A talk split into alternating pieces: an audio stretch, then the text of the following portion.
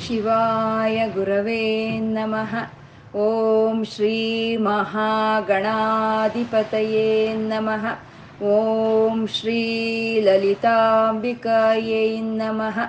वागर्ताविव सम्पृत्तौ वागर्तप्रतिपत्तये जगतः पितरौ वन्दे पार्वतीपरमेश्वरौ।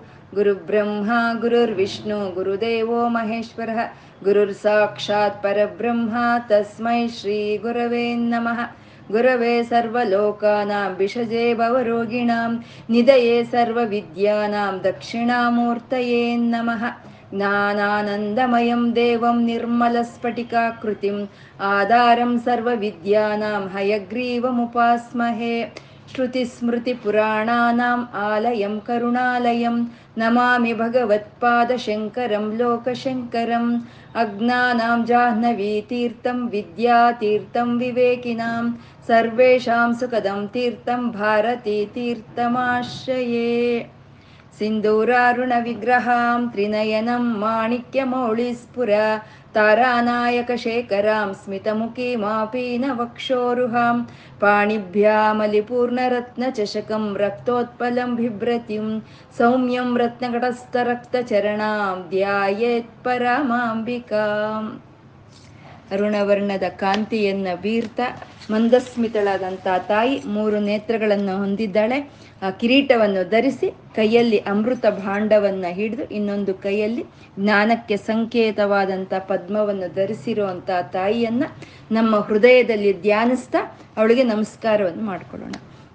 ವಶಿನ್ಯಾದಿ ವಾಗ್ದೇವತೆಯರು ಲಲಿತಾ ಸಹಸ್ರನಾಮವನ್ನ ಮೊಟ್ಟ ಮೊದಲು ಬಾರಿ ಮಣಿದ್ವೀಪದಲ್ಲಿ ಪಾರಾಯಣ ಮಾಡ್ತಾರೆ. ಅದನ್ನ ಹೈಗ್ರೀವರು ಅಗಸ್ತ್ರಿಗೆ ಹೇಳಿದ್ರು. ಅಗಸ್ತ್ರಿಂದ ನಮ್ಮೆಲ್ಲರಿಗೂ ಬಂದು ಸೇರ್ತಾ ಇದೆ. ಅಮ್ಮ ಶ್ರೀಮಾತ, ಶ್ರೀ ಮಹಾರಾಜ್ನಿ ಶ್ರೀಮ ಸಿಂಹಾಸನೇಶ್ವರಿ ಸೃಷ್ಟಿ ಸ್ಥಿತಿ ಲಯ ಕಾರಿಣಿಯಾದ ಅಮ್ಮನವರು ಚಿದಗ್ನಿ ಕುಂಡದಲ್ಲಿ ಬಂಡಾಸುರನ ಸಂಹಾರಕ್ಕಾಗಿ ಎದ್ದು ಬರ್ತಾರೆ. ಹಾಗೆ ಬಂದಂತ ಅಮ್ಮನವರನ್ನ ನಾಮ, ರೂಪ ಲೀಲಾ, ತತ್ವ, ವೈ, ವೈಭವಗಳಿಂದ ವರ್ಣಿಸ್ತಾ ಇದ್ದಾರೆ. ರೂಪವನ್ನ ವರ್ಣನೆ ಮಾಡಿದ್ರು. ಅಮ್ಮನವರು ಯಾವ ರೀತಿ ಶರೀರವನ್ನು ತಾಳಿ ಬಂದ್ರು ಅಂತ ಕಾಮೇಶ್ವರನ ಜೊತೆ ಮದುವೆ ಆಯಿತು, ಪಟ್ಟಾಭಿಷೇಕ ಆಯಿತು. ಇವಾಗ ಬಂಡಾಸುರನ ಸಂಹಾರಕ್ಕೆ ಅಮ್ಮನವರು ಹೊರಟಿದ್ದಾರೆ. ಯಾವ ರೀತಿ ಸೈನ್ಯವನ್ನು ತಯಾರು ಮಾಡ್ಕೊಂಡಿದ್ದಾರೆ ಅಂದ್ರೆ ಅಮ್ಮನವರು ಶ್ರೀಚಕ್ರವನ್ನೇ ತನ್ನ ರಥವನ್ನಾಗಿ ಮಾಡಿಕೊಂಡು ಆ ಶ್ರೀಚಕ್ರವನ್ನು ಅಧಿರೋಹಿಸಿ ಕೂತ್ಕೊಂಡಿದ್ದಾಳೆ. ಆ ಶ್ರೀಚಕ್ರದ ಹಿಂಭಾಗದಲ್ಲಿ ಸಂಪತ್ಕರಿ ದೇವಿ ಅನ್ನೋ ಒಂದು ಶಕ್ತಿ ದೇವತೆ, ಈ ಕಡೆ ಅಶ್ವಾರೂಢ ಅನ್ನೋ ಒಂದು ಶಕ್ತಿ ದೇವತೆ ಅಮ್ಮನವರ ಚಕ್ರದಿಂದ ಆಚೆ ಬರ್ತಾರೆ. ಸಂಪತ್ಕರಿ ದೇವಿ ಅಂದ್ರೆ ಆನೆಗಳ ಗುಂಪಿಗೆ ನಾಯಕಿ. ಅಶ್ವಾರೂಢ ಅಂದ್ರೆ ಕುದುರೆಗಳ ಗುಂಪಿಗೆ ನಾಯಕಿ. ಇನ್ನ ಮುಂದಿನ ಭಾಗದಲ್ಲಿ ಬಲಭಾಗದಲ್ಲಿ ಜ್ಞಾನ ದೇವತೆಯಾದ ಶ್ಯಾಮಲಾದೇವಿ ಆ ಗೇಯ ಚಕ್ರವನ್ನು ಹೊಂದು ತಾನು ಅಲ್ಲಿ ಉದ್ಭವವಾಗ್ತಾಳೆ. ಅಂದ್ರೆ ತಾನು ಮಂತ್ರಿಣಿ ಆಗ್ತಾಳೆ. ಜ್ಞಾನ ದೇವತೆಯಾದಂಥ ಶಾ ರಾಜಶ್ಯಾಮಲಾದೇವಿ ಅಮ್ಮನವರ ಸೈನ್ಯಕ್ಕೆ ಮಂತ್ರಿಣಿ ಆಗ್ತಾಳೆ. ಇನ್ನು ಈ ಕಡೆ ಅಮ್ಮನವರ ಶ್ರೀಚಕ್ರದ ಬಲಭಾಗದಿಂದ ವಾರಾಹಿ ದೇವಿ ತನ್ನ ಕಿರಿಚಕ್ರವನ್ನು ಹೊಂದು ಬರ್ತಾಳೆ. ಆ ವಾರಾಹಿ ದೇವಿ ಸೈನ್ಯಾಧಿಪತಿ ಆಗ್ತಾಳೆ. ಅಂದ್ರೆ ಅಮ್ಮನವರು ಶ್ರೀಚಕ್ರದ, ಶ್ರೀಚಕ್ರದಲ್ಲಿ ಕೂತ್ಕೊಂಡಿದ್ದಾರೆ ಮಧ್ಯದಲ್ಲಿ. ಹಿಂದ್ಗಡೆ, ಆ ಚಕ್ರಕ್ಕೆ ಹಿಂದ್ಗಡೆ ಸಂಪತ್ಕರಿ ಇದ್ದಾಳೆ, ಒಂದ್ ಕಡೆ ಅಶ್ವಾರೂಢ ಇದ್ದಾಳೆ ನೀ ಕಡೆ ಜ್ಞಾನಶಕ್ತಿ ಸ್ವರೂಪಿಣಿಯಾದ ಮಂತ್ರಿಣಿ ದೇವಿ, ಇಚ್ಛಾ ಕ್ರಿಯಾಶಕ್ತಿ ಸ್ವರೂಪಿಣಿಯಾದ ವಾರಾಹಿ ದೇವಿ ಇದ್ದಾರೆ. ಮಧ್ಯದಲ್ಲಿ ಇಚ್ಛಾಶಕ್ತಿ ಸ್ವರೂಪಿಣಿಯಾದಂಥ ಲಲಿತೆ ಇದ್ದಾಳೆ. ಅಂದ್ರೆ ಇಚ್ಛಾ, ಜ್ಞಾನ, ಕ್ರಿಯಾಶಕ್ತಿ ಸ್ವರೂಪಿಣಿಯಾಗಿ ಅಮ್ಮನವರು ತಾವು ಯುದ್ಧಕ್ಕೆ ಹೊರಟಿದ್ದಾರೆ. ಆ ಯುದ್ಧದಲ್ಲಿ ಆ ಸೈನ್ಯವನ್ನೆಲ್ಲ ಸೇರಿಸ್ಕೊಂಡು ಜ್ವಾಲಾಮಾಲಿನಿ ದೇವಿ ಒಂದು ಅಗ್ನಿ ಪ್ರಾಕಾರವನ್ನ ನಿರ್ಮಾಣ ಮಾಡಿದಾಳೆ ಎಲ್ಲ ಸೈನ್ಯವು ಉತ್ಸಾಹದಿಂದ ಇದೆ. ಬಂಡಸೈ, ಬಂಡಾಸುರನ ಮೇಲೆ ಯುದ್ಧಕ್ಕೆ ಹೋಗುವಂಥ ಉತ್ಸಾಹ ಎಲ್ಲ ಸೈನ್ಯವು ತೋರಿಸ್ತಾ ಇದೆ. ಶ್ರೀ ಶ್ರೀ ಲಲಿತಾ ಮಹಾಪರ ಭಟ್ಟಾರಿಕಾ ತ್ರಿಪುರ ಸುಂದರಿ ಕಾಮೇಶ್ವರಿ ಅಂತ ಅವರು ಜೈಕಾರವನ್ನು ಹಾಕ್ತಾ ಇದ್ದಾರೆ, ಉತ್ಸಾಹದಿಂದ ಇದ್ದಾರೆ. ಅದನ್ನು ನೋಡಿ ಅಮ್ಮನವ್ರಿಗೆ ಸಂತೋಷ ಆಯಿತು ಅಂತ. ಇದು ಬಂಡಾಸುರನ ಸಂಹಾರ. ಯಾವಾಗಲೂ ಆಗೋಗಿದೆ. ಮತ್ತೆ ಈವಾಗ ಯಾಕೆ ಸೈನ್ಯ ಜಯಕಾರವನ್ನು ಹಾಕ್ತಾ ಇದೆ? ಈವಾಗ ಯಾಕೆ ನಾವು ಆ ಬಂಡಾಸುರನ ಒಂದು ಯುದ್ಧದ ಘಟ್ಟವನ್ನು ನಾವು ಧ್ಯಾನಿಸ್ಬೇಕು ಅಂತಂದ್ರೆ, ಬಂಡಾಸುರನ ಸಂಹಾರ ಯಾವಾಗಲೂ ಒಂದು ಸಲಿ ಆಗೋದು ಅಲ್ಲ. ಬಂಡಾಸುರನು ಸಮಸ್ತ ಪ್ರಕೃತಿಯಲ್ಲಿ ವ್ಯಾಪಿಸ್ಕೊಂಡಿದ್ದಾನೆ. ಪ್ರತಿ ಒಬ್ಬ ಮನುಷ್ಯನಲ್ಲೂ ತಾನು ವ್ಯಾಪಿಸ್ಕೊಂಡಿದ್ದಾನೆ ಭಂಡಾಸುರನು ವ್ಯಾಪಿಸ್ಕೊಂಡಿದ್ದಾನೆ. ಭಂಡಾಸುರನ ಶಕ್ತಿ ಎಂಥದ್ದು ಅಂತಂದ್ರೆ ಅವನ ಸೈನ್ಯ, ಕಾಮ, ಕ್ರೋಧ, ಲೋಭ, ಮದ, ಮೋಹ, ಮಾತ್ಸರ್ಯ ಅನ್ನೋ ಅರಿಷಡ್ ವರ್ಗಗಳೇ ಅವನಲ್ಲಿ ಇರೋ ಅಂತ ಪ್ರಧಾನವಾದಂಥ ಸೈನ್ಯ. ಆದ್ರೆ ಆರೇ ಅಲ್ವಾ? ಆರೇ ಶಕ್ತಿಗಳೇ ಇರೋದು ಏನ್ ಮಹಾ ಭಂಡಾಸುರಂದು ಅಂದ್ರೆ ಕಾಮ ಅನ್ನೋದು ಎಷ್ಟು ರೀತಿ ಇರುತ್ತೆ? ಒಂದ್ ರೀತಿ ಇರುತ್ತಾ? ಕ್ರೋಧ ಅನ್ನೋದು ಎಷ್ಟು ರೀತಿ ಇರುತ್ತೆ ಆ ಲೋಭ ಅನ್ನೋದು ಎಷ್ಟು ರೀತಿ ಇರುತ್ತೆ, ಹಾಗೆ ಲಕ್ಷ ಲಕ್ಷ ಸೈನ್ಯ ಅರ್ಷಡ್ ವರ್ಗಗಳಿಂದ ಬರುವಂತ ಸೈನ್ಯ ದುಷ್ಟ ಶಕ್ತಿಗಳು ಅನ್ನೋದು ಅದು ಲಕ್ಷಾನುಗಟ್ಲೆ ಇರುವಂತಹದ್ದು. ಅಂತ ಸ, ಅಂತ ಒಂದು ಅನಂತವಾದ ಸೈನ್ಯವನ್ನು ಹೊಂದಿರುವಂತ ಬಂಡಾಸರನ್ನ ಪ್ರತಿಯೊಬ್ಬ ಮನುಷ್ಯನಲ್ಲೂ ಅವನು ಇರ್ತಾನೆ ಅಂತ. ಅದು ನಮಗೆ ಒಂದು ಹಿಂದಿನ ಜನ್ಮದ ಒಂದು ಪುಣ್ಯದ ಫಲದಿಂದ ನಮಗೆ ಆ ಒಂದು ದುಷ್ಟ ಗುಣಗಳು ನಮ್ಮಲ್ಲಿ ಇದೆ ಅಂತ ನಾವು ತಿಳ್ಕೊಂಡಾಗ ನಾವು ಆ ಚಿದಗ್ನಿ ಕುಂಡ ಚಿಂದಗ್ನಿ ಕುಂಡದಲ್ಲಿ ಅಮ್ಮನವ್ರು ಹೇಗೆ ಎದ್ದು ಬರ್ತಾರೆ, ಹಾಗೆ ನಮ್ಮ ಜ್ಞಾನ ಕುಂಡವನ್ನ ನಾವು ರಗಿಲಿಸಿದಾಗ ಅಲ್ಲಿಂದ ಅಮ್ಮನವರು ಎದ್ದು ಬರ್ತಾರೆ. ಯಾಕೆ ಎದ್ದು ಬರ್ತಾರೆ? ಬಂಡಾಸರನ ಸಂಹಾರಕ್ಕೆ ಎದ್ದು ಬರ್ತಾರೆ. ಆಗ ಬಂದಂತ ಅಮ್ಮನವರಿಗೆ ನಾವು ಪಟ್ಟಾಭಿಷೇಕ ಮಾಡಬೇಕು. ತಾಯಿ, ನೀನ್ ಬಂದು ನನ್ನ ಒಳಗೆ ಇರೋ ಅಂತ ದುಷ್ಟವಾದಂಥ ಗುಣಗಳನ್ನ ಬಿಡಿಸು ಅಂತ ನಾವು ಒಂದು ಪಟ್ಟಾಭಿಷೇಕವನ್ನು ಮಾಡಬೇಕು. ಆ ಪಟ್ಟಾಭಿಷೇಕವನ್ನು ಮಾಡಿದ್ರೆ ನಮ್ಮ ಒಳಗಡೆ ಇರುವಂತ ಪ್ರಜ್ಞೆ ಅನ್ನೋದೇ ನಾರ್ದರು. ನಾರ್ದರು ಕೇಳಿದ್ರಲ್ವಾ, ತಾಯಿ ಯಾಕೆ ಇನ್ನೂ ಆಲಸ್ಯ ಮಾಡ್ತಾ ಇದೀಯಾ? ಬಂಡಾಸರನ ಸಂಹಾರಕ್ಕಾಗಿ ನೀನು ಹೋಗು ಅಂತ ಅವರು ಅಮ್ಮನವ್ರನ್ನ ಪ್ರಚೋದನೆ ಮಾಡಿದ್ನ ಅಲ್ವಾ? ಆ ರೀತಿ ನಮ್ಮ ಜ್ಞಾನವೇ ನಾರದರು. ನಮ್ಮ ಜ್ಞಾನ ಪ್ರಚೋದನೆವಾಗಬೇಕು. ನಾವು ಹೋಗಿ ಉಪಾಸನೆ ಮಾಡಬೇಕು. ಶ್ರೀಚಕ್ರದ ಮುಂದೆ ನಾವು ಕೂತ್ಕೊಂಡು ಉಪಾಸನೆ ಮಾಡಿದ್ರೆ ಆವಾಗ ಶ್ರೀಚಕ್ರವನ್ನು ಅಧಿರೋಹಿಸಿ ಇರೋವಂಥ ಲಲಿತೆಗೂ, ನಮ್ಮ ಒಳಗಡೆ ಇರೋವಂಥ ಬಂಡಾಸುರನ ಸೈನ್ಯಕ್ಕೂ ಯುದ್ಧ ನಡೆಯುತ್ತೆ. ಯಾ, ಹೇಗಿದ್ರು ಅಮ್ಮನವರೇ ಗೆಲ್ತಾರೆ ಅನ್ನೋ ಒಂದು ಭಾವದಿಂದ ನಾವು ಶ್ರೀಚಕ್ರ ಆರಾಧನೆಯನ್ನ, ಶ್ರೀಚಕ್ರ ಉಪಾಸನೆಯನ್ನ ನಾವು ಮಾಡಿದ್ರೆ ನಮ್ಮ ಒಳಗಡೆ ಇರೋವಂಥ ಈ ಎಲ್ಲ ದುಷ್ಟಶಕ್ತಿಗಳು ನಶಿಸಿ ಹೋಗುತ್ತೆ. ನಮ್ಮಲ್ಲಿ ಸಂಪತ್ತು ಅನ್ನೋದು ಬಂದಾಗ ನಮಗೆ ಒಂದು ಮದ ಅನ್ನೋದು ಹೇರುತ್ತೆ. ಅಂದ್ರೆ ಒಂದು ಗರ್ವ, ಒಂದು ಅಹಂಕಾರ ಅನ್ನೋದು ಬರುತ್ತೆ. ಆ ಅಹಂಕಾರವನ್ನ ನಾವು ಯಾವಾಗ ಅಮ್ಮನವ್ರ ಮುಂದೆ ಹೋಗಿ ನಾವು ಕೂತ್ಕೊಂಡ್ವೋ, ಆಗ ನಮ್ಮಿಂದ ಅಹಂಕಾರವನ್ನು ದೂರ ಮಾಡೋ ಅಂತ ಶಕ್ತಿನೇ ಸಂಪತ್ಕರಿ ದೇವಿ ಅಂತ ಹೇಳಿದ್ದು. ಸಂಪತ್ಕರಿ ದೇವಿ ಯಾವ ರಾಕ್ಷಸನ ಸಂಹಾರ ಮಾಡಿದ್ಲು? ದುರ್ಮದ ಅನ್ನೋ ರಾಕ್ಷಸನ ಸಂಹಾರ ಮಾಡಿದ್ಲು. ಅಂದ್ರೆ ದುರ್ಮದ ಯಾವುದು? ನಮ್ಮಲ್ಲಿ. ನಂದು ನಂದು ಐಶ್ವರ್ಯ, ನಂದು. ನಾನ್ ಸಂಪಾದನೆ ಮಾಡ್ಕೊಂಡಿದ್ದೀನಿ ಅನ್ನೋ ಒಂದು ಅಹಂಕಾರವೇ ದುರ್ಮದ ಅನ್ನೋ ರಾಕ್ಷಸ. ನಾವು ಯಾವಾಗ ಶ್ರೀಚಕ್ರದ ಮುಂದೆ ಕೂತ್ಕೊಂಡು ಅಮ್ಮನವ್ರನ್ನ ಆರಾಧನೆ ಮಾಡ್ತಾ ಇದೀವೋ, ಆ ಮೊದಲು ನಮ್ಮಲ್ಲಿ ಅಹಂಕಾರ ಹೊರಟೋಗುತ್ತೆ. ಯಾವುದಕ್ಕಾದ್ರೂ ಸರಿ ಆಧ್ಯಾತ್ಮಿಕವಾದಂಥ ಒಂದು ಸಾಧನೆ ಅಂದರೆ ಮೊದಲು ನಮ್ಮಲ್ಲಿರುವಂಥ ಅಹಂಕಾರವನ್ನು ನಾವು ಬಿಡಬೇಕು. ಅಹಂಕಾರವನ್ನು ಬಿಟ್ರೇನೆ ನಮಗೆ ಮುಂದಿನ ಒಂದು ಪುರೋಗತಿ ಅನ್ನೋದು ಸಿಕ್ಕುತ್ತೆ. ಹಾಗಾಗಿ ಮೊದಲಿನ ಸಂಹಾರ ಯಾರ್ದು? ದುರ್ಮದ. ಅಹಂಕಾರವನ್ನು ಅಮ್ಮನವರು ಅಣಗಿಸ್ತಾರೆ ಅಂತ. ಮತ್ತೆ ಅಹಂಕಾರ ಏನೋ ಹೋಯ್ತು. ಸರಿ ನಮ್ಮ ನೀನ್ ಕೊಟ್ಟಿರೋ ಐಶ್ವರ್ಯಗಳೇ ಇದೆಲ್ಲ ನಂದೇನೋ ಎಲ್ಲ ಅಂತ ಒಪ್ಕೊಂಡ್ವಿ. ಒಪ್ಕೊಂಡು ನಮ್ಮ ಇಂದ್ರಿಯಗಳನ್ನ ಹೇಗಂದ್ರೆ ಹೇಗೆ ಬಿಟ್ಬಿಟ್ರೆ ಸಾಧ್ಯವಾಗುತ್ತಾ? ಆಧ್ಯಾತ್ಮಿಕ ಒಂದು ಇದು ಅನ್ನೋದು ಸಾಧ್ಯ ಆಗಲ್ಲ. ಹಾಗಾಗಿ ನಮ್ಮ ಇಂದ್ರಿಯಗಳನ್ನು ನಿಗ್ರಹಿಸೋ ಸಲುವಾಗಿ ಅಶ್ವಾರೂಢ ಅನ್ನೋ ದೇವತೆ ಬಂದಿರುವಂಥದ್ದು ಅಹಂಕಾರವಾಯಿತು, ಒಂದು ಇಂದ್ರಿಯಗಳ ನಿಗ್ರಹಣೆ ಆಯಿತು ಅಂತ. ಮತ್ತೆ ಮಂತ್ರಿಣಿಯಾಂಬ ವಿರಚಿತ ವಿಷಂಗವದ ತೋಷಿತ ವಿಶುಕ್ರನನ್ನ ಆ ಮಂತ್ರಿಣಿ ದೇವಿ ಸಂಹಾರ ಮಾಡ್ತಾಳೆ. ವಿಶುಕ್ರ ಅಂತಂದ್ರೆ ನಮ್ಮಲ್ಲಿರೋ ಅಂತ ತೇಜಸ್ಸನ್ನ ನಾವು ಕಳ್ಕೊಳ್ಳೋ ಅಂತದ್ದೇ ವಿಶುಕ್ರ ಅಂತ ಹೇಳೋದು. ಆ ತೇಜಸ್ಸನ್ನ ಭಗವಂತನ ಮೇಲೆ ನಮ್ಮ ಮನಸ್ಸು ಯಾವಾಗ ನಾವು ಬಿಡ್ತೀವೋ ಅವಾಗ ನಮ್ಮಲ್ಲಿರುವಂತ ತೇಜಸ್ ವೃದ್ಧಿ ಆಗುತ್ತೆ ಯಾವಾಗ ಪ್ರಪಂಚದ ಕಡೆ ಬಿಡ್ತೀವೋ ಆ ತೇಜಸ್ಸು ಕ್ಷೀಣವಾಗುತ್ತೆ. ಅಂತ ಅಂತ ಕ್ಷೀಣವಾಗೋ ತೇಜಸ್ಸನ್ನ ಸಂಹಾರ ಮಾಡೋ ಅಂತ ತಾಯಿ ಮಂತ್ರಿಣಿ ದೇವಿ, ಆ ಮಂತ್ರಿಣಿ ದೇವಿಯಿಂದ ಸಾಯಿಸಲ್ಪಟ್ಟಂತ ರಾಕ್ಷಸ ವಿಶುಕ್ರನು. ಅವನೆಲ್ಲಿದ್ದಾನೆ? ನಮ್ಮ ಒಳಗಡೆನೆ ಇದ್ದಾನೆ. ಮತ್ತೆ ವಿಶುಂಗ ಅಂತಂದ್ರೆ ಈ ಮನಸ್ಸು ಯಾವಾಗ್ಲೂ ಸತ್ಸಂಗದ ಜೊತೆ ಇರಬೇಕು ಅಂತ ಅನ್ಕೊಳಲ್ಲ. ಒಂದು ಸ, ಒಂದು ಸದ್ಗುಣಗಳನ್ನ ಪಡ್ಕೋಬೇಕು ಅಂತ ಅನ್ಕೊಳ್ಳಲ್ಲ ಅದೇ ವಿಷಂಗ ಅಂತ ಹೇಳೋದು. ಸಂಘವಿಲ್ದಲೇ ಇರೋ ಅಂತದ್ದು ಅಂದ್ರೆ ದುರ್ಗುಣಗಳ ಸಾಂಗತ್ಯವನ್ನು ಮಾಡೋ ಅಂತದ್ದು ಸತ್ಸಂಗವನ್ನು ಬಿಡೋ ಅಂತದ್ದು ನಾವು ಮನಸ್ಸು ಸತ್ಸಂಗವನ್ನು ಬಿಡೋ ಅಂತ ಒಂದು ಹಂತದಲ್ಲಿ ಅದನ್ನ ನಮ್ಮನ್ನ ಸರಿಯಾದ ದಾರಿಗೆ ಕರ್ಕೊಂಡು ಹೋಗೋ ಅಂತದ್ದೇ ವಾರಾಹಿ ದೇವಿ. ಅದೇ ವಿಶುಂಗ ವಿಶುಂಗದ ರಾಕ್ಷಸನ ಸಂಹಾರ ಅಂತ ಹೇಳೋದು. ಮತ್ತೆ ಬಂಡಾಸುರನ ಮಕ್ಕಳು, ಮೂವತ್ತು ಜನ ಮಕ್ಕಳನ್ನ ಬಾಲ ತ್ರಿಪುರ ಸುಂದರಿ ಸಂಹಾರ ಮಾಡಿದ್ಲು ಅಂತ ಅಂದ್ರೆ ಮೂವತ್ತು ವಿಧವಾದ ಅವಿದ್ಯೆಗಳಿರುತ್ತಂತೆ. ಅಜ್ಞಾನ ಅನ್ನೋದು ಮೂವತ್ತು ವಿಧವಾಗಿರುತ್ತೆ. ಆ ಮೂವತ್ತು ವಿಧವಾದ ಅಜ್ಞಾನವೇ ಆ ಮೂವತ್ತು ವಿಧವಾದ ಅವಿದ್ಯೆನೆ ಬಂಡಾಸುರನ ಮಕ್ಕಳು ಅಂತ ಹೇಳೋದು. ಆ ಅವಿದ್ಯೆಯನ್ನ ಬಾಲ ತ್ರಿಪುರ ಸುಂದರಿ ಸಂಹಾರ ಮಾಡಿದ್ಲು ಅಂತ. ಮತ್ತೆ ಅಲ್ಲಿಂದ ನಮಗೆ ಗಣೇಶನು ಬಂದು ಆ ಒಂದು ಹಾದಿಯಲ್ಲಿ ನಾವು ಒಂದು ಉಪಾಸನೆ ಕೂತ್ಕೊಂಡಿದ್ದೀವಿ. ಒಂದು ಆಧ್ಯಾತ್ಮಿಕ ಸಾಧನೆಗೆ ಅಂತ ಶ್ರೀಚಕ್ರದ ಆರಾಧನೆ ಕೂತ್ಕೊಂಡಿದ್ದೀವಿ. ನಮಗೆ ತಿಳಿಯಲ್ಲ ಎಷ್ಟೋ ಅಡಚಣೆಗಳು ಬರುತ್ತೆ. ಆ ಅಡಚಣೆಗಳಿಂದ ನಮ್ಮನ್ನ ಕಾಪಾಡ್ತಾ ನಮ್ಮನ್ನ ಗುರಿಯ ಕಡೆ ಕರ್ಕೊಂಡು ಹೋಗೋ ಅಂತ ಗಣೇಶನ ಉಪಾಸನೆಯನ್ನ ಹೇಳ್ತಾ ಇರುವಂತ ಎರಡು ನಾಮಗಳು. ಅಂದ್ರೆ ಇದೆಲ್ಲ ನೋಡಿದ್ರೆ ಬಂಡಾಸುರ ಎಲ್ಲೋ ಇದ್ದಾನೆ ಅಂತ ಅನ್ಸುತ್ತಾ? ಯಾವುದೋ ಯುಗದಲ್ಲಿ ಇದ್ದಾನೆ ಅಂತ ಅನ್ಸುತ್ತಾ? ಬಂಡಾಸುರ ನಮ್ಮಲ್ಲೇ ಇದ್ದಾನೆ. ಈ ಈ ಈ ಒಂದು ಯುದ್ಧ ಅನ್ನೋದು ಅಮ್ಮನವ್ರಿಗೂ ನಮ್ಮ ಒಳಗಡೆ ಇರುವಂತ ಬಂಡಾಸುರನಿಗೂ ಯುದ್ಧ ಅನ್ನೋದು ನಿರಂತರವಾಗಿ ನರಿ, ನಡೀತಾನೆ ಇರಬೇಕು. ಇದನ್ನ ತಿಳಿಸ್ಕೊಳ್ಳೋ ಸಲುವಾಗೆ ಋಷಿ ಮುನಿಗಳು ನಮ್ಗೆ ಈ ತತ್ವಗಳನ್ನ, ನಾಮಗಳ ರೂಪ, ಕಥೆಯ ರೂಪ ನಮ್ಗೆ ತಂದ್ಕೊಟ್ಟಿದ್ದಾರೆ. ಅಂದ್ರೆ ಇವಾಗ ನಮಗೂ ಮಕ್ಕಳಿಗೆ ನಾವು ಕಥೆಗಳು ಹೇಳ್ತಾ ಇರ್ತೀವಲ್ವಾ? ಐಕ್ಯಮತ್ಯದಿಂದ ಇರೋ ಇಲ್ಲ ಅಂದ್ರೆ ನಿಮ್ಗೆ ಒಳ್ಳೇದಾಗಲ್ಲ, ಐಕ್ಯಮತ್ಯದಿಂದ ಇದ್ರೆ ನಿಮ್ಗೆ ಒಳ್ಳೇದಾಗುತ್ತೆ ಅಂತ ಹೇಳಿದ್ರೆ ಏನ್ ಅರ್ಥ ಆಗುತ್ತೆ? ನಮ್ಗೆ ಅರ್ಥ ಆಗಲ್ಲ, ಮಕ್ಕಳಿಗೆಲ್ಲ ಅರ್ಥ ಆಗುತ್ತೆ.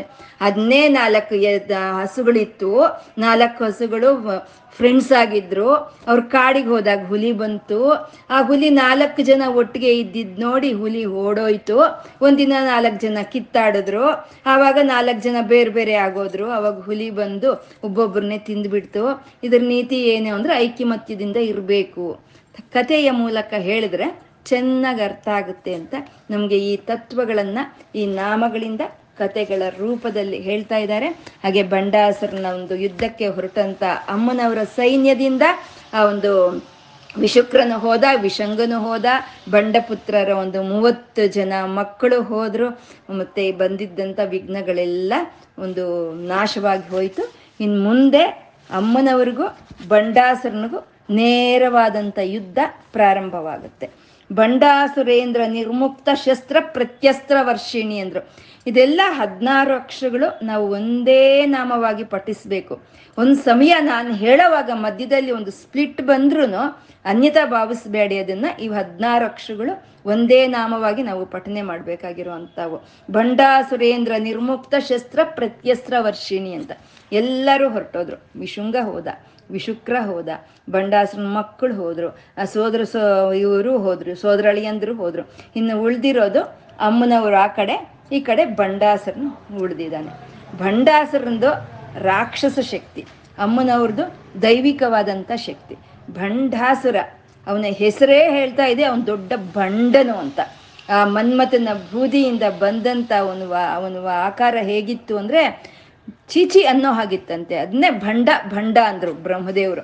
ಅಂದರೆ ಅವನ ಗುಣಗಳಾಗಬಹುದು, ಅವನ ಒಂದು ಆಕಾರವಾಗಬಹುದು ಸಹಿಸಕ್ಕಾಗ್ದಲೇ ಇರೋಂಥ ಒಂದು ಆಕಾರವನ್ನು ಅವನು ಪಡ್ಕೊಂಡು, ಅಂಥ ದುರ್ಗುಣಗಳನ್ನು ಅವನು ಪಡ್ಕೊಂಡ ಅಂತ ಹೇಳ್ತಾ ಬ್ರಹ್ಮದೇವರು ಭಂಡತಿ ಭಂಡತಿ ಅಂತ ಹೇಳ್ತಾರೆ. ಅಂದ್ರೆ ಬಂಡ ಅವನು. ಆ ಬಂಡನಾದಂಥವನು ಬಂಡಾಸುರನು ಅವನು ಈ ಕಡೆ ಇದ್ದಾನೆ.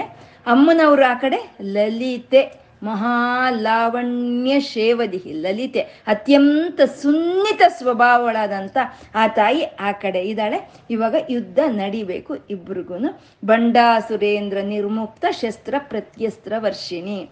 ಬಂಡಾಸುರನು ಒಂದು ಶಸ್ತ್ರಗಳನ್ನು ಹಾಕ್ತಾನೆ. ಬಂಡಾಸುರನು ಹಾಕಿದಂಥ ಶಸ್ತ್ರಗಳಿಗೆ ಲಲಿತೆ ಅಮ್ಮನವರು ಪ್ರತ್ಯಸ್ತ್ರಗಳನ್ನು ಹಾಕ್ತಾರೆ. ಪ್ರತಿಯಾಗಿ ಅದಕ್ಕೆ ಹೊಂದ್ಕೊಳ್ಳೋ ಹಾಗೆ ಅಸ್ತ್ರಗಳನ್ನು ಹಾಕ್ತಾರೆ. ಇಲ್ಲಿ ಶಸ್ತ್ರ ಅಸ್ತ್ರ ಅಂತ ಎರಡು ಪದಗಳನ್ನು ಬಳಸಿದ್ರು. ಶಸ್ತ್ರ ಅಂದ್ರೆ ಬಂಡಾಸುರನ ಹಾಕಿದಂಥ ಬಾಣಗಳೆಲ್ಲ, ಶಸ್ತ್ರಗಳು ಅಂದ್ರೆ ಅದು ಭೌತಿಕವಾದಂಥದ್ದು ಮಂತ್ರರಹಿತವಾಗಿ ಇರುವಂಥದ್ದು ಭೌತಿಕವಾಗಿರುವಂಥದ್ದು ರಾಕ್ಷಸ ಶಕ್ತಿ ಇರುವಂಥವು ಶಸ್ತ್ರಗಳು. ಅಮ್ಮನವ್ರು ಹಾಕೋದು ಅದಕ್ಕೆ ಸರಿಯಾದಂಥ ಅಸ್ತ್ರಗಳು ಅಂದರೆ ಮಂತ್ರಪೂರಿತವಾದಂಥ ಅಸ್ತ್ರಗಳನ್ನು ಅಮ್ಮನವರು ಪ್ರಯೋಗ ಮಾಡ್ತಾರೆ ಅಂತ ಬಂಡಾಸುರೇಂದ್ರ ನಿರ್ಮುಕ್ತ ಶಸ್ತ್ರ ಪ್ರತ್ಯಸ್ತ್ರ ವರ್ಷಿಣಿ ಅಂತಂದ್ರು ಅವನು ಹಾಕಿದ ಒಂದು ಶಸ್ತ್ರಗಳಿಗೆ ತಕ್ಕಂತೆ ಮಂತ್ರಪೂರ್ವ ಮಂತ್ರಪೂರ್ವಕವಾದಂಥ ಮಂತ್ರಪೂರಿತವಾದಂಥ ದಿವ್ಯವಾದಂಥ ಅಸ್ತ್ರಗಳನ್ನು ಅಮ್ಮನವರು ಪ್ರಯೋಗ ಮಾಡ್ತಾರೆ ಅಂತ. ಅಂದರೆ ನಮಗೆ ಯಾವುದಾದ್ರೂ ಒಂದು ಸಮಸ್ಯೆ ಅಂತ ಬಂದರೆ ನಮಗೆ ಭೂಮಿ ಮೇಲೆ ಬರುತ್ತೆ. ಅದು ಭೌತಿಕವಾಗೇ ಬರುತ್ತೆ. ಆ ಸಮಸ್ಯೆಗೆ ಪರಿಷ್ಕಾರ ಮಾತ್ರ ನಮಗೆ ಭೂಮಿಯಿಂದ ಬರಲ್ಲ. ದೈವಿಕವಾಗೇ ಬರಬೇಕು. ಅದನ್ನೇ ಅಸ್ತ್ರ ಅಂತ ಹೇಳೋದು. ನಮಗೆ ಇಲ್ಲೇ ಒಂದು ಸಮಸ್ಯೆಗಳ ರೂಪದಲ್ಲಿ ಶಸ್ತ್ರಗಳು ಬಂದರೆ ಈ ಸಮಸ್ಯೆಗಳಿಗೆ ಪರಿಷ್ಕಾರವಾಗಿ ಮೇಲಿಂದ ಅಮ್ಮನವರಿಂದ ಅಸ್ತ್ರಗಳು ಬರುತ್ತೆ ಅಂತ ಹೇಳೋ ಅಂಥದ್ದು ಶಸ್ತ್ರ ಪ್ರತ್ಯಸ್ತ್ರ ವರ್ಷಿಣಿ ಅಂತ. ಇನ್ನು ಯಾವ ರೀತಿ ಅಸ್ತ್ರಗಳನ್ನು ಪ್ರಯೋಗ ಮಾಡ್ತಾನೆ ಅಂದ್ರೆ ಅಂಧತಾಮಿ ಅಂಧತಾಮಾಸ್ತ್ರ ಅಂತ ಆಗ್ತಾನೆ. ಅಂದ್ರೆ ಆ ಸೈನ್ಯದಲ್ಲಿ ಎಲ್ಲ ಕಡೆ ಕತ್ತಲು ತುಂಬಿಕೊಂಡು ಹೋಗುತ್ತೆ. ಅದು ತಾಮಸ ಅಂತ ಹೇಳೋ ಅಂಥದ್ದು. ಅಂಧ ಅಂತ ಹೇಳಿದ್ರೆ ಕುರುಡುತನ ಬಂದ್ಬಿಡುತ್ತೆ. ಅಂದ್ರೆ ಕಣ್ಣು ಹೊರಟೋಗುತ್ತೆ ಅಂತ. ಕಣ್ಣು ಹೊರಟೋದ್ರು ಕತ್ತಲೆ. ಪರಿಸರದಲ್ಲಿ ಕತ್ತಲು ಕವಿದ್ರೂ ಅದು ಕತ್ತಲೆ. ಅಂದ್ರೆ ಸಂಪೂರ್ಣ ಒಂದು ಕತ್ತಲಲ್ಲಿ ಕವಿದು ಹೋಗುವಂತ ಶಸ್ತ್ರವನ್ನ ಬಂಡಾಸುರನ್ ಹಾಕ್ತಾನೆ. ಆ ಬಂಡಾಸುರನ್ ಹಾಕಿದಂಥ ಶಸ್ತ್ರಕ್ಕೆ ಅಮ್ಮನವರು ಹಾಕೋ ಒಂದು ಶಸ್ತ್ರ ಮಹಾ ತರಣ ಶಸ್ತ್ರ ಅಂತ ಹಾಕ್ತಾರೆ. ತರಣಶಸ್ತ್ರ, ಮಹಾ ತರಣಶಸ್ತ್ರ ಅಂದ್ರೆ ಕತ್ತಲಾಗೋಯ್ತು. ಎಲ್ಲರಿಗೂ ಕಣ್ಣುಗಳು ಹೊರಟೋಗ್ತಾ ಇದೆ. ಅಂದ್ರೆ ಅಮ್ಮನವರು ಮಹಾತರಣ ಅಂದ್ರೆ ಸೂರ್ಯ ಸೂರ್ಯ ಮಂತ್ರವನ್ನ ಹಾಕ್ತಾರೆ. ಸೂರ್ಯಾಸ್ತ್ರವನ್ನ ಹಾಕ್ತಾರೆ.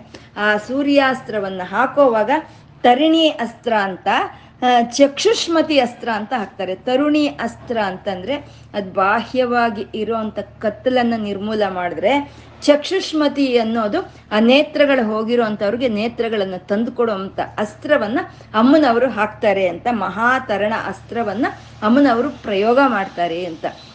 ಅಂದ್ರೆ ನಮಗೆ ಸೂರ್ಯೋಪಾಸನೆಯಿಂದ ನಮಗೆ ದೃಷ್ಟಿ ಶಕ್ತಿ ಅನ್ನೋದು ಬಲವಾಗಿ ಹೋಗುತ್ತೆ ಅಲ್ವಾ? ಹಾಗೆ ಕತ್ತಲಾಗಿರೋ ಅಂತ ಕಡೆ ಆ ಸೂರ್ಯನ ಒಂದು ಮನ್, ಒಂದು ಮಂತ್ರವನ್ನ ಅಮ್ಮನವರು ಪ್ರಯೋಗ ಮಾಡ್ತಾರೆ ಅಂತ.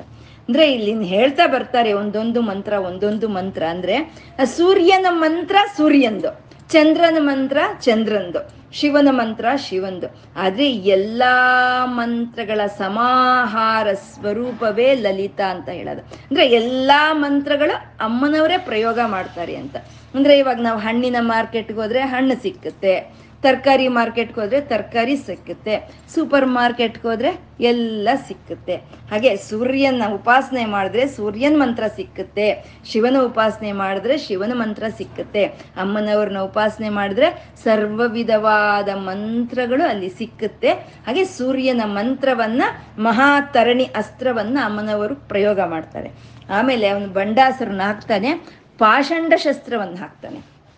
ಪಾಷಂಡ ಶಸ್ತ್ರ ಅಂತ ಅಂದರೆ ಆ ಸೈನ್ಯದಲ್ಲಿ ಪಾಷಾಂಡ ಅಂದ್ರೆ ವೇದ ವಿರುದ್ಧವಾಗಿ ಕೆಲಸಗಳು ಮಾಡಬೇಕು ಅಂತ ನಮಗೆ ಮನಸ್ಸಿಗೆ ಅನ್ಸೋದನ್ನೇ ಪಾಷಂಡ ಪಾಷಂಡ ಬುದ್ಧಿ ಅಂತ ನಾವು ಹೇಳ್ತೀವಿ. ಅಂದ್ರೆ ಯಾವುದು ಮಾಡಬೇಡ ನೀನು ಅಂತ ಹೇಳಿದ್ರೆ ಅದನ್ನೇ ಮಾಡಬೇಕು ಅಂತ ಅನ್ಸೋದನ್ನೇ ಪಾಷಂಡ ಬುದ್ಧಿ ಅಂತಾರೆ. ಹಾಗೆ ಪಾಷಂಡ ಅಸ್ತ್ರವನ್ನು ಹಾಕ್ಬಿಡ್ತಾನೆ ಅವನು. ಅಂದ್ರೆ ಯಾರಿಗೋ ಸೈನ್ಯದಲ್ಲಿ ವೇದ ವಿರುದ್ಧವಾದ ಯೋಚನೆಗಳು ಬರೋ ಹಾಗೆ. ಅದಕ್ಕೆ ಒಂದು ಅಸ್ತ್ರವಾಗಿ ಅಮ್ಮನವರು ಹಾಕ್ತಾರೆ. ವೇದ ಮಾತ ಗಾಯತ್ರಿ ಒಂದು ಮಂತ್ರವನ್ನು ಹಾಕ್ತಾರೆ. ಅವನು ಹಾಕಿದ್ದು ವೇದ ವಿರುದ್ಧವಾದಂಥ ಶಸ್ತ್ರ. ಅದಕ್ಕೆ ಅಮ್ಮನವರು ಹಾಕಿದ್ದು ವೇದ ಮಾತೆಯಾದಂಥ ಗಾಯತ್ರಿ ಒಂದು ಅಸ್ತ್ರವನ್ನು ಅಮ್ಮನವರು ಹಾಕ್ತಾರೆ. ಮತ್ತೆ ಶಕ್ತಿನಾಶನ ಶಸ್ತ್ರ ಅಂತ ಹಾಕ್ತಾರೆ. ಶಕ್ತಿನಾಶನ ಅಂದ್ರೆ ಇದ್ದಕ್ಕಿದ್ದಂಗೆ ನಿರುತ್ಸಾಹವಾಗಿ ಹೋಗೋದು ಇದ್ದಕ್ಕಿದ್ದಂಗೆ ನಾವು ಆ ಶಕ್ತಿಯನ್ನ ಕಳ್ಕೊಳ್ಳೋ ಅಂಥದ್ದು. ಅಂತ ಅಸ್ತ್ರವನ್ನ ಬಂಡಾಸುರನ್ನ ಹಾಕಿದಾಗ ಅವನವರು ವಿಶ್ವವಸು ಅನ್ನೋ ಒಂದು ಅಸ್ತ್ರವನ್ನು ಹಾಕ್ತಾರಂತೆ. ನೋಡಿ, ಎಲ್ಲ ಗಮನಿಸ್ಕೊಂಡು ಹೋದ್ರೆ ಇದೆಲ್ಲ ನಮ್ಮ ಜೀವನದಲ್ಲಿ ನಡೆಯೋದೆ. ಬಂಡಾಸುರನ ನಮ್ಮ ಮೇಲೆ ಈ ಅಸ್ತ್ರ, ಶಸ್ತ್ರಗಳನ್ನೆಲ್ಲ ಒಂದು ಪ್ರಯೋಗ ಮಾಡ್ತಾ ಇರೋದು. ಅಮ್ಮನವರು ಆ ಅಸ್ತ್ರಗಳಿಂದ ನಮ್ಮನ್ನ ಈ ಶಸ್ತ್ರಗಳಿಂದ ನಮ್ಮನ್ನು ಕಾಪಾಡ್ತಾ ಇರೋವಂಥದ್ದು.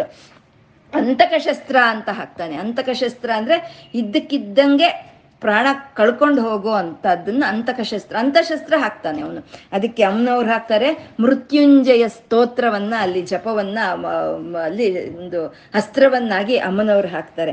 ಸರ್ವ ಸ್ಮೃತಿ ನಾಶಕ ಶಸ್ತ್ರ ಅಂದ್ರೆ ಎಲ್ಲ ಮರ್ತು ಹೋಗ್ಬಿಡ್ಬೇಕು. ಕರ್ಣನ್ ಮರ್ತೋದ ಅಲ್ವಾ? ಯುದ್ಧದಲ್ಲಿ ಎಲ್ಲಾ ಬಾಣಗಳ ಒಂದು ಇದನ್ನು ಮರ್ತೋದೆ. ಆ ರೀತಿ ಎಲ್ಲ ಮರ್ತೋಗೋ ಅಂತ ಶಸ್ತ್ರವನ್ನು ಹಾಕ್ತಾನಂತೆ ಅವನು ಬಂಡಾಸರನ ಅದಕ್ಕೆ ಅಮ್ಮನವ್ರು ಹಾಕ್ತಾರೆ, ಧಾರಣಿ ಅಸ್ತ್ರವನ್ನು ಹಾಕ್ತಾರೆ. ಧಾರಣಿ ಅಂದ್ರೆ ಎಲ್ಲಿ ಯಾವ ಕಾಲದಲ್ಲಾದ್ರೂ ಸರಿ ಆ ಬಂದಿದ್ದನ್ನು ಹಾಗೆ ಧಾರಣೆ ಮಾಡಿ ಇಟ್ಕೊಳ್ಳೋ ಅಂತ ಒಂದು ಅಸ್ತ್ರವನ್ನ ಅಮ್ಮನವರು ಪ್ರಯೋಗ ಮಾಡಿದ್ರೆ ಭಯಾಸ್ತ್ರ. ಭಯಾಸ್ತ್ರ ಅಂದ್ರೆ ಸುಮ್ ಸುಮ್ನೆ ಭಯ ಪಟ್ಕೊಳ್ಳೋದು. ಒಂದು ಹುಲ್ಕಡ್ಡಿಯನ್ನು ನೋಡಿದ್ರು ಇದು ಒಂದು ಹಾವು ಅಂತ ತಿಳ್ಕೊಂಡು ಭಯ ಪಡ್ಕೊಳ್ಳೋ ಅಂತ ಒಂದು ಅಸ್ತ್ರವನ್ನ, ಶಸ್ತ್ರವನ್ನ ಅವನು ಹಾಕ್ಬಿಡ್ತಾನಂತೆ ಸೈನ್ಯದಲ್ಲಿ. ಎಲ್ಲರಿಗೂ ಭಯ. ಏನ್ ನೋಡಿದ್ರು ಭಯ ಭಯ.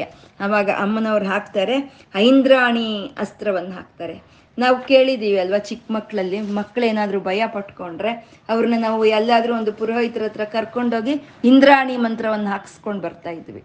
ಇದು ನಮ್ಮ ಮಾವನವ್ರು ಹಾಕ್ತಾ ಇದ್ರು, ಇಂದ್ರಾಣಿ ಮಂತ್ರವನ್ನ. ಅಂದ್ರೆ ಇಂದ್ರಾಣಿ ಮಂತ್ರವನ್ನ ಹೇಳ್ತಾ ಆ ಕುಂಕುಮವನ್ನ ಮಕ್ಕಳಿಗೆ ಇಟ್ರೆ ಭಯ ಅನ್ನೋದು ಹೋಗುತ್ತಂತೆ. ಆ ರೀತಿ ಇಂದ್ರಾಣಿ ಅಸ್, ಅಸ್ತ್ರವನ್ನ ಅಮ್ಮನವರು ಪ್ರಯೋಗ ಮಾಡ್ತಾರೆ. ಮಹಾರೋಗ ಶಸ್ತ್ರ, ಇನ್ನು ರೋಗ, ಸೈನ್ಯದಲ್ಲಿ ಬರಬೇಕು ರೋಗಗಳು ಅಷ್ಟು ರೋಗಗಳು ಸೈನ್ಯದಲ್ಲಿ ವ್ಯಾಪಿಸ್ಕೊಳ್ಳೋಕ್ಕೆ ಶುರುವಾಗುತ್ತಂತೆ. ಇದು ಲಲಿತೋಪಾಖ್ಯಾನದಲ್ಲಿ ಹೇಳಿದಾರಂತೆ, ಒಂದು ನೆಗಡಿಯಿಂದ ಹಿಡಿದು, ಒಂದು ಕೆಮ್ಮಿನಿಂದ ಹಿಡಿದು ದೊಡ್ಡ ದೊಡ್ಡ ಕಾಯಿಲೆಗಳು, ಕ್ಯಾನ್ಸರ್ಗಳವರೆಗೂ ಎಲ್ಲ ಕಾಯಿಲೆಗಳನ್ನ ಲಲಿತೋಪಾಖ್ಯಾನದಲ್ಲಿ ಹೇಳಿದಾರಂತೆ. ಆ ಎಲ್ಲ ಕಾಯಿಲೆಗಳು ಆ ಒಂದು ಸೈನ್ಯದಲ್ಲಿ ಹಬ್ಕೊಳ್ಳೋ ಹಾಗೆ ಅವನು ಶಸ್ತ್ರವನ್ನು ಹಾಕ್ತಾನಂತೆ. ಇವಾಗ ಆಗ್ತಾ ಇವಾಗ ಬಯೋಲಾಜಿಕಲ್ ವಾರ್ ಅಂತ ಮಾಡ್ತಾರಲ್ವ ನಮ್ಮ ಕರೋನಾ ಹಾಗೆ ಬಂದಿರೋದೇ ಅಲ್ವಾ? ಆ ರೀತಿ ಒಂದು ಬರೋ ಹಾಗೆ ಅವನು ಶಸ್ತ್ರಗಳನ್ನು ಹಾಕದಂತೆ ಅದಕ್ಕೆ ಅಮ್ಮನವರು ಹಾಕಿದ್ರು, ನಾಮತ್ರಯ ಮಂತ್ರ ನಾಮತ್ರಯ ಮಂತ್ರ ಅಂದ್ರೆ ಅಚ್ಯುತಾನಂತ ಗೋವಿಂದ ಅಚ್ಯುತಾನಂತ ಗೋವಿಂದ. ಇವು ನಾಮತ್ರಯ ಜಪ ಇದು. ಇದಕ್ಕೆ ಸರ್ವ ವಿಧವಾದ ರೋಗಗಳು ದೂರ ಆಗುತ್ತೆ ಅಂತ. ಯಾಕೆ ಅಂದ್ರೆ ವೈದ್ಯೋ ನಾರಾಯಣ ಹರಿಹಿ. ಅವನೇ ವೈದ್ಯನು. ಯಾವುದೇ ವಿಧವಾದ ಭವರೋಗವಾಗ್ಬೋದು, ಶಾರೀರಿಕ ರೋಗ, ರೋಗವಾಗ್ಬೋದು, ನಮ್ಮಿಂದ ದೂರ ಮಾಡೋ ಅಂತ ಒಂದು ಶಕ್ತಿ ನಾರಾಯಣನ ಮಂತ್ರಕ್ಕೆ ಇರುತ್ತೆ ಅಂತ ಅಚ್ಯುತೋ ಅಚ್ಯುತಾನಂತ ಗೋವಿಂದ ಅಂತ ನಾಮತ್ರಯ ಜಪವನ್ನ ಅಮ್ಮನವರು ಅಲ್ಲಿ ಪ್ರಯೋಗ ಮಾಡಿದ್ರಂತೆ. ನಾಯುರ್ನಾಶ ಶಸ್ತ್ರ. ನೂರು ವರ್ಷ, ಸಾವಿರ ವರ್ಷ ಇರುತ್ತೆ. ನೋಡ್ತಾ ನೋಡ್ತಾ ಇದ್ದಂಗೆ ಕರಿಗೆ ಹೋಗ್ಬಿಡೋದು. ನೋಡ್ತಾ ನೋಡ್ತಾ ಇದ್ದಂಗೆ ಐಸ್ ಯಾವ ರೀತಿ ಕರಿಗೆ ಹೋಗುತ್ತೋ, ಆ ರೀತಿ ಆಯುಷ್ ಕರಿಗೆ ಹೋಗುತ್ತಂತೆ. ಅದಕ್ಕೆ ಅಮ್ಮನವರು ಹಾಕ್ತಾರೆ ಕಾಲ ಸಂಕರ್ಷಿಣಿ ಅಸ್ತ್ರವನ್ನು ಹಾಕ್ತಾರಂತೆ. ಕಾಲ ಸಂಕರ್ಷಣಿ ಅಂದ್ರೆ ಸ್ತಬ್ಧವಾಗಿ ಹೋಗೋದು. ಒಂದು ನಿಮಿಷ ಆದ್ರೆ ಅಲ್ವಾ ಅದು ಕರಿಗೆ ಹೋಗೋದು ಆಯುಷ್ ಕಾಲ ಸ್ತಬ್ಧವಾಗಿ ಹೋಗೋ ಹಾಗೆ ಅಮ್ಮನವರ ಅಸ್ತ್ರವನ್ನು ಹಾಕ್ತಾರಂತೆ. ಕಾಲ ಸಂಕರ್ಷಿಣಿ ಅಸ್ತ್ರ ಅಂತ. ಅವನ್ ಹಾಕ್ತಾನೆ ಸರ್ವಾಸುರ ಶಸ್ತ್ರ. ಅಂದ್ರೆ ಎಲ್ಲಾ ರಾಕ್ಷಸರನ್ನು ಕರ್ತರೋ ಅಂತ ಒಂದು ಶಸ್ತ್ರವನ್ನು ಹಾಕ್ತಾನೆ. ಅಂದ್ರೆ ಶುಂಭ, ನಿಶುಂಭ ಮಧುಕೈಟಭ ರಕ್ತ ಬೀಜಾಕ್ಷರ ಮಹಿಷಾಸುರ, ಚಂಡ, ಮುಂಡ ಎಲ್ಲಾ ರಾಕ್ಷಸರನ್ನು ಕರಿತರ್ತಾನಂತೆ ಅವನು. ಅವಾಗ ಎಲ್ಲಾ ರಾಕ್ಷಸರನ್ನು ಅವನು ಕರಿ ತಂದಾಗ ಅಮ್ಮನವರು ಹಾಕೋ ಒಂದು ಅಸ್ತ್ರ, ದುರ್ಗಾಸ್ತ್ರವನ್ನು ಅಮ್ಮನವರು ಪ್ರಯೋಗ ಮಾಡ್ತಾರಂತೆ. ದುರ್ಗಾಸ್ತ್ರವನ್ನು ಪ್ರಯೋಗ ಮಾಡ್ತಾರಂತೆ. ದುರ್ಗೆ ಬಂದ್ಲು ಅಂದ್ರೆ ಸಾಕು. ಅರ್ಧ ಜನ ರಾಕ್ಷಸರು ಓಡೋಗ್ತಾರಂತೆ. ಆ ದುರ್ಗೆ ಸಿಂಹಾಸ, ಒಂದು ಸಿಂಹದ ಮೇಲೆ ಕೂತ್ಕೊಂಡು ಆ ತ್ರಿಶೂಲವನ್ನ ಹಿಡ್ಕೊಂಡು ಬರ್ತಾ ಇದ್ರೆ ಅಮ್ಮ ಬರೋಕ್ ಮುಂಚೆನೆ ಅವಳು ಹಾಕೊಂಡಿರುವಂತ ಒಂದು ಡಾಬಿನಿಂದ ಒಂದು ಶಬ್ದಗಳು, ಗಲಗಲ ಅಂತ ಶಬ್ದಗಳು ಬರುತ್ತಂತೆ. ಅದೇ ರಣತ್ಕಿಂಕಿಣಿ ಮೇಕಲ ನಾಮ. ರಣತ್ ಅಂತ ಅಂದ್ರೆ ಗೆಜ್ಜೆಗಳಿಂದ ನಾದ ಬರೋ ಒಂದು. ಅಮ್ಮ ಸಿಂಹಾಸನದ ಸಿಂಹದ ಮೇಲೆ ಕೂತ್ಕೊಂಡು ಬರ್ತಾ ಇದ್ರೆ ಆ ಒಂದು ಚಲನಕ್ಕೆ ಒಂದು ಅಮ್ಮನವ್ರ ಡಾಬ್ನಲ್ಲಿ ಇರುವಂತ ಒಂದು ಗೆಜ್ಜೆಗಳು ಶಬ್ದ ಮಾಡ್ತಾ ಇದೆ ಅಂತ. ರಣ ಅಂತಂದ್ರೆ ಯುದ್ಧ ಭೂಮಿ. ಆ ಯುದ್ಧ ಭೂಮಿನಲ್ಲಿ ಮುಣುಗ್ತಾ ಇದೆ. ಅಮ್ಮನವರು ಡಾಬಿನಲ್ಲಿ ಇರುವಂತ ಗೆಜ್ಜೆಗಳ ಶಬ್ದ ಮುಣುಗ್ತಾ ಇದ್ರೆ ಎಲ್ಲಾ ರಾಕ್ಷಸರು, ಅಬ್ಬೋ, ಇದು ಅಮ್ಮನವರು ದುರ್ಗೆ ಹಾಕೊಂಡಿರೋ ಒಂದು ಡಾಬಿನಿಂದ ಬರ್ತಾ ಇರೋಂತ ನಾದನಪ್ಪ ಇದು, ಅವಳು ಬರ್ತಾ ಇದ್ದಾಳೆ. ನಾವು ಓಡೋಗೋಣ ಅಂತ ಅರ್ಧ ಜನ ಓಡೋಗ್ತಿದ್ರಂತೆ ಆ ರೀತಿ ಎಲ್ಲಾ ಹಸರರ ಮೇಲೆ ಹಾಕಿದಂತ ಶಸ್ತ್ರ ದುರ್ಗಾಸ್ತ್ರ. ಮತ್ತೆ ಎಲ್ಲರಿಗೂ ಮಾತು ಹೋಗೋ ಹಾಗೆ ಮೂಕಾಸ್ತ್ರವನ್ನು ಹಾಕ್ತಾನಂತೆ ಅವನು. ಆ ಮೂಕಾಸ್ತ್ರವನ್ನು ಹಾಕಿದಾಗ ಅಮ್ಮನವ್ರು ಹಾಕೋ ಅಂತ ಒಂದು ಅಸ್ತ್ರ ಅಂದ್ರೆ ವಾಗ್, ವಾಗ್ವಾದಿನಿ ಅಸ್ತ್ರ. ಅಂದ್ರೆ ಸರಸ್ವತಿಯ, ಸರಸ್ವತಿ ವಾಗ್ದೇವತೆ. ಆ ಅಸ್ತ್ರವನ್ನ ಅಮ್ಮನವರು ಪ್ರಯೋಗ ಮಾಡ್ತಾರಂತೆ. ಹಿಂಗೆ ಎಲ್ಲ ಅವನು ಹಾಕಿದ ಒಂದು ಎಲ್ಲ ಶಸ್ತ್ರಗಳಿಗೂ ಪ್ರತ್ಯಸ್ತ್ರಗಳನ್ನ ಅಮ್ಮನವರು ಹಾಕ್ತಾರೆ ಅಂತ ಬಂಡಾಸುರೇಂದ್ರ ನಿರ್ಮುಕ್ತ ಶಸ್ತ್ರ ಪ್ರತ್ಯಸ್ತ್ರ ವರ್ಷಿಣಿ ವರ್ಷಿಸ್ತಾಳಂತೆ ಹಾಗೆ ಆ ಸೈನ್ಯದ ಬಂಡಾಸುರನ ಮೇಲೆ ಆ ಒಂದು ಯುದ್ಧದ ಒಂದು ಭೂಮಿಯಲ್ಲಿ. ಕರಾಂಗುಲಿ ನಕೋತ್ಪನ್ನ ನಾರಾಯಣ ದಶಾಕೃತಿ ಅಂತ ಇದೆ. ಇದು ಒಂದೇ ನಾಮವಾಗಿ ನಾವು ಪಠಿಸ್ಬೇಕು. ಕರಾಂಗುಲಿ ನಕೋತ್ಪನ್ನ ನಾರಾಯಣ ದಶಾಕೃತಿ ಅಂತ.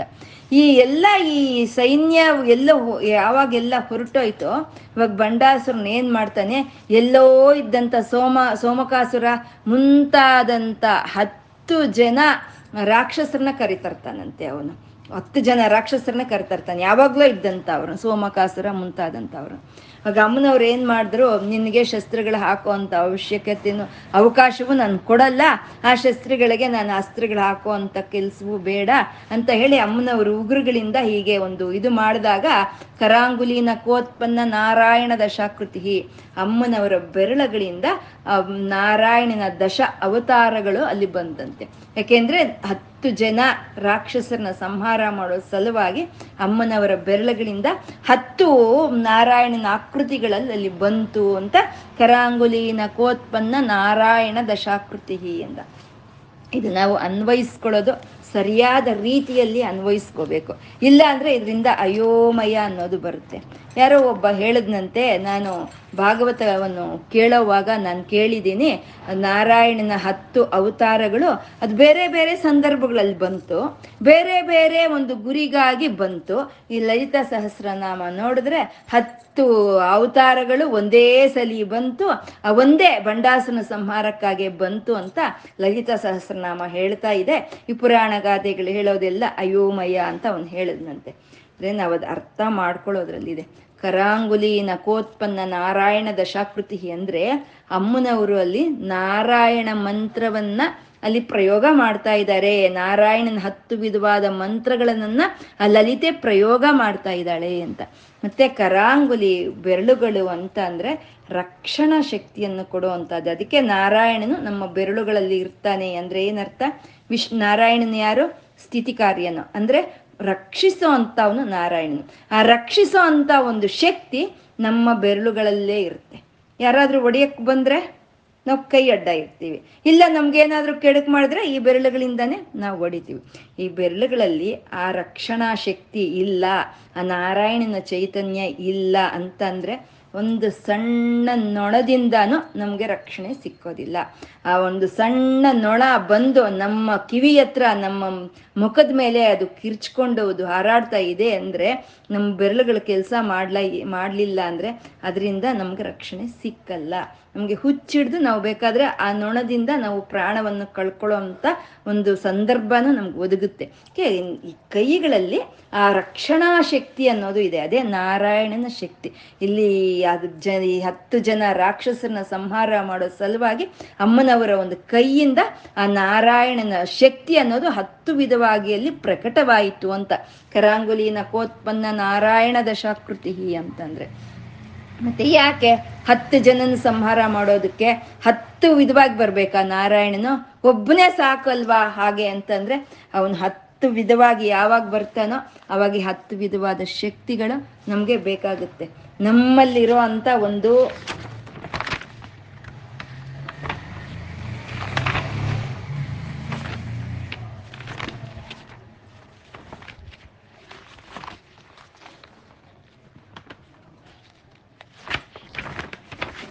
ನಮ್ಮಲ್ಲಿ ಇರೋಂಥ ಒಂದು ಅಜ್ಞಾನ ಅನ್ನೋದು ಎಲ್ಲೋ ಹೋಗಿ ಅಜ್ಞಾನ ಅನ್ನೋದು ನಮ್ಮ ಹೃದಯಾಂತರಾಳದಲ್ಲಿ ಬಚ್ಚಿಟ್ಕೊಂಡಾಗ ಸಮುದ್ರದಲ್ಲಿ ವೇದಗಳು ಬಚ್ಚಿಟ್ಕೊಳ್ಳೋ ರೀತಿಯಲ್ಲಿ ಆವಾಗ ಅದನ್ನ ಎತ್ತಿಗೆ ಬಂದಂಥ ಒಂದು ಮತ್ಸ್ಯಾವತಾರ ಬರಬೇಕು. ನಮ್ಮ ಒಂದು ಅಜ್ಞಾನದಿಂದ ನಮ್ಮನ್ನ ಕಾಪಾಡ್ತಾ ಅಜ್ಞಾನವನ್ನ ನಮಗೆ ತಂದ್ಕೊಡೋದಕ್ಕೆ ಮತ್ಸ್ಯಾವತಾರನಾಗಿ ನಾರಾಯಣನು ಬರಬೇಕಾಗುತ್ತೆ. ಮತ್ತೆ ನಮ್ಮ ಒಂದು ಆಧ್ಯಾತ್ಮಿಕ ಸಾಧನೆಯಲ್ಲಿ ನಮ್ಮ ಮನಸ್ಸು ಅನ್ನೋದು ಮಂದರ ಪರ್ವತದ ಹಾಗೆ ಕುಸಿದು ಹೋಗ್ತಾ ಇದ್ದರೆ ನಮ್ಮ ಮನಸ್ಸು ಎಲ್ಲೋ ಹೋಗ್ತಾ ಇದ್ದರೆ ಅದನ್ನ ತಂದು ನಿಲ್ಸೋದಕ್ಕೋಸ್ಕರ ಕೂರ್ಮನಾಗಿ ಅವನು ಬರಬೇಕಾಗುತ್ತೆ. ಮತ್ತೆ ಒಂದು ಒಂದು ನಮ್ಮ ಮನಸ್ಸು ಅನ್ನೋದು ಗತಿ ತಪ್ಪಿ ಎಲ್ಲೋ ಎಲ್ಲೋ ನಡೀತಾ ಇದ್ರೆ ಅದನ್ನ ಅದ್ರ ಕಕ್ಷೆಯಲ್ಲಿ ಅದನ್ನ ಇಡೋದಕ್ಕೋಸ್ಕರ ಅವನು ವಾರಾಹನ ಅವತಾರವಾಗಿ ಅವನು ಮ, ಬರಬೇಕಾಗುತ್ತೆ. ಮತ್ತೆ ಇದಾನೋ ಇಲ್ವೋ, ಪೂಜೆ ಮಾಡ್ತಾ ಇದ್ದೀವಿ ಅವನಿಗೆ ಸೇರುತ್ತೋ ಇಲ್ವೋ ಅವನಿಲ್ವೇನೋ ಅಥವಾ ಇದಾನೇನೋ ಅನ್ನೋ ಒಂದು ಗೊಂದಲಗಳು ಬಂದಾಗ ನಮಗೆ ಅವನು ನರಸಿಂಹನಾಗಿ ಬರಬೇಕಾಗುತ್ತೆ. ಇದು ನಿಂದಲ್ಲಪ್ಪ, ಈ ಶರೀರ ನಿಂದಲ್ಲ, ಈ ಪಂಚಭೂತಗಳು ನಿಂದಲ್ಲ, ಈ ಪ್ರಪಂಚ ನಿಂದಲ್ಲ ಅಂತ ಎಷ್ಟು ಹೇಳಿದ್ರು. ಇದು ನಂದು ನಂದು ನಂದು ಅಂತ ನಾವು ಎಷ್ಟುವರೆಗೂ ಹೇಳ್ತಾ ಇರ್ತೀವೋ ಅಲ್ಲಿವರೆಗೂ ಅವನು ವಾಮನನಾಗಿ ಅವನು ಬರಬೇಕಾಗುತ್ತೆ. ಕಂಡೋರ ವಸ್ತುಗೆ ಯಾವಾಗ ನಾವು ಆಸೆ ಪಡ್ತೀವೋ ಹಾಗೆ ಧರ್ಮ ಸ್ವರೂಪವಾದಂಥ ಶ್ರೀರಾಮನ್ ಬರಬೇಕು. ಯ ನಮ್ಮ ಒಂದು ಹೃದಯದಲ್ಲಿ ಆ ಜ್ಞಾನ ಜ್ಯೋತಿಯನ್ನ ಬೆಳಗಿಸಿ ನಮಗೆ ಆ ಭಗವದ್ಗೀತೆಯನ್ನು ಹೇಳಬೇಕು ಅಂದ್ರೆ ಆ ಕೃಷ್ಣನಾಗಿ ಬರಬೇಕು. ನಮ್ಮ ಒಂದು ಜೀವನಗಳು ಒಂದು ಒಂದು ಒಣಗೋಗ್ತಾ ಇರಬೇಕಾದ್ರೆ ಅದನ್ನ ಒಂದು ಜ್ಞಾನ ಅನ್ನೋ ಒಂದು ಫಲ ಅದ್ರಲ್ಲಿ ಬರಬೇಕಂದ್ರೆ ಅವನು ಬಲರಾಮನಾಗಿ ಬರಬೇಕು. ಮತ್ತೆ ಈ ಕಾಲದ ದೋಷ ನಮಗೆ ಅಂಟಬಾರ್ದು ಅಂದ್ರೆ ಅವನು ಕಲ್ಕಿಯಾಗಿ ಬರಬೇಕು. ನಮ್ಮಲ್ಲಿ ಎಷ್ಟು ವಿಧವಾದ ಬಲಹೀನತೆಗಳು ಇರುತ್ತೋ ಅಷ್ಟು ವಿಧವಾಗಿ ನಾರಾಯಣನು ಬರಬೇಕು ಅಂತ ಕರಾಂಗುಲಿನ ಕೋತ್ಪನ್ನ ನಾರಾಯಣ ದಶಾಕೃತಿ ಅಂತಂದ್ರು. ಇದರಲ್ಲಿ ದಶ ಆಕೃತಿ ಅಂತ ಹೇಳಿದ್ರಲ್ಲಿ ದಶಮ, ದಶ, ದಶಮುದ್ರ ಸಮಾರಾಧ್ಯ ಅಂತ ಬರುತ್ತೆ. ಅಂದ್ರೆ ಮುದ್ರಾ ವಿದ್ಯೆಯನ್ನ ಹೇಳ್ತಾ ಇದ್ದಾರೆ. ಮುದ್ರಾ ವಿದ್ಯೆಗಳು ಅಂದ್ರೆ ಮುದ್ರೆಗಳನ್ನ ನಾವು ತೋರಿಸೋ ಅಂತದ್ದು. ಇದು ಗುರುಮುಖೇನ ನಾವು ನಮಗೆ ಇದು ಉಪದೇಶ ಆಗಬೇಕು. ಆ ಮುದ್ರೆಗಳ ರೂಪಕ, ಆ ಶಕ್ತಿ ಅನ್ನೋದು ನಮಗೆ ಬರುತ್ತೆ. ಅಂತ ಮುದ್ರಾ ವಿದ್ಯೆಯನ್ನು ಹೇಳೋ ಅಂತ ಒಂದು ನಾಮವೇ ಕರಾಂಗುಲಿನ ಕೋತ್ಪನ್ನ ನಾರಾಯಣ ದಶಾಕೃತಿ ಅಂತ ಅಂದ್ರು. ಇನ್ನ ಮಹಾಪಾಶುಪತಾಸ್ತ್ರಾಗ್ನಿ ನಿರ್ ಅಂತ ಹೇಳಿ ಮಹಾಪಾಶುಪತಾಸ್ತ್ರವನ್ನ ಪ್ರಯೋಗ ಮಾಡ್ತಾರೆ. ಆ ಮಹಾಪಾಶುಪತಾಸ್ತ್ರವನ್ನ ಪ್ರಯೋಗ ಮಾಡಿದಾಗ ಆ ಎಲ್ಲಾ ಸೈನ್ಯವು ಒಂದೇ ಸಲಿ ದಗ್ಧವಾಗಿ ಹೋಗುತ್ತಂತೆ. ಒಂದೇ ಸಲಿ. ಅದು ಮಹಾಪಾಶುಪತಾಸ್ತ್ರಾಗ್ನಿ ನಿರ್ದಗ್ಧಾಸುರ ಸೈನಿಕ ಅಂತ. ಅಂದ್ರೆ ಅಷ್ಟು ಸೈನ್ಯವು ಒಂದೇ ಸಲಿ ಸುಟ್ಟಿ ಹೋಯಿತು ಅಂತಂದ್ರೆ ಆ ಪಾಶುಪತ ಅಸ್ತ್ರದ ಒಂದು ಶಕ್ತಿ ನೆಸ್ಟಿರ್ಬೋದು ಅಂತ ಪಾಶುಪತ ಅಸ್ತ್ರವನ್ನ ಅಮ್ಮನವರು ಪ್ರಯೋಗ ಮಾಡಿದಾಗ ಅವನ ಸೈನ್ಯವೆಲ್ಲ ಸುಟ್ಟಿ ಹೋಯಿತು ಅಂತ. ಮತ್ತು ಈ ಪಾಶು, ನಾವು ನಾವು ಸಾಮಾನ್ಯ ಲಲಿತಾ ಸಹಸ್ರನಾಮವನ್ನು ನಾವು ಪಾರಾಯಣೆ ಮಾಡೋವಾಗ ಏನು ಮಾಡ್ತೀವಿ? ಪೂರ್ತಿ ಸಾವಿರ ನಾಮಗಳು ಮಾಡ್ಕೊಳ್ತೀವಿ. ಒಂದಿನ ಮಾಡ್ತೀವಿ. ಅಥವಾ ಶುಕ್ರವಾರ ಮಾಡ್ತೀವಿ. ವಾರಕ್ಕೊಂದ್ಸಲಿ ಮಾಡ್ತೀವಿ. ಅಥವಾ ಹಬ್ಬ ಹುಣ್ಣಿಮೆಗಳಲ್ಲಿ ಮಾಡ್ತೀವಿ. ಅಥವಾ ಇಲ್ಲ ದಿನಾನೇ ಮಾಡ್ತೀವಿ ಅಂತ ಇಟ್ಕೊಳ್ಳಿ. ಅದು ಒಂದು ವಿಧವಾದ ಉಪಾಸನೆ. ಆದರೆ ಒಂದು ನಾಮವನ್ನು ತಗೊಂಡು ಅದಕ್ಕೆ ಶ್ರೀಮಾತ್ರೆ ನಮಃ ಅಂತ ಹೇಳ್ತಾ ಆ ನಾಮವನ್ನು ನೂರೆಂಟು ಸಲಿ ಜಪ ಮಾಡ್ಕೊಳ್ಳೋ ಅಂಥದ್ದು ಒಂದು ಉಪಾಸನೆಯ ಒಂದು ಪದ್ಧತಿ ಅದು. ಅದಕ್ಕೆ ಬೇಕಾದಂಥ ಸಿದ್ಧ ಒಂದು ಸಿದ್ಧಿ ಅನ್ನೋದು ಅದಕ್ಕೆ ಸಿಕ್ಕುತ್ತೆ. ಆ ರೀತಿ ನಾವು ಶ್ರೀಮಾತ್ರೆಯಿಂದ ನಮಃ ಅಂತ ಹೇಳ್ಕೊಂಡು ಮಹಾಪಾಶುಪತಾಸ್ತ್ರಾಗ್ನಿ ನಿರ್ದಗ್ಧಾಸುರ ಸೈನಿಕ ಅಂತ ನಾವು ಹೇಳ್ಕೊಂಡು ಶ್ರೀಮಾತ ಅಂತ ಹೇಳ್ಕೊಂಡ್ರೆ ನಮಗೆ ಸಕಲ ವಿಧವಾದ ರಕ್ಷಣೆ ನಮಗೂ, ನಮ್ಮ ಸುತ್ತ ಇರೋವಂಥ ಒಂದು ಪರಿಸರಕ್ಕೂ ಸಿಕ್ಕೋ ಅನ್, ಕೊಡೋ ಅಂಥ ಒಂದು ಮಹಿಮೆ ಇರೋವಂಥ ಒಂದು ನಾಮ ಮಹಾ, ಮಹಾಪಾಶುಪತಾಸ್ತ್ರಾಗ್ನಿ ನಿರ್ದಗ್ಧಾಸುರ ಸೈನಿಕ ಅಂತ. ಆ ಸೈನಿಕರ ಮೇಲೆ ಎಲ್ಲಾನು ಅಮ್ಮನವರು ಪಾಶುಪತ, ಪಾಶುಪತಾಸ್ತ್ರ ಅನ್ನೋ ಒಂದು ಅಸ್ತ್ರವನ್ನು ಪ್ರಯೋಗ ಮಾಡ್ತಾರೆ. ಪಾಶು, ಪಾಶ, ಪಶು, ಪತಿ ಅನ್ನೋದು ಮೂರಿದೆ.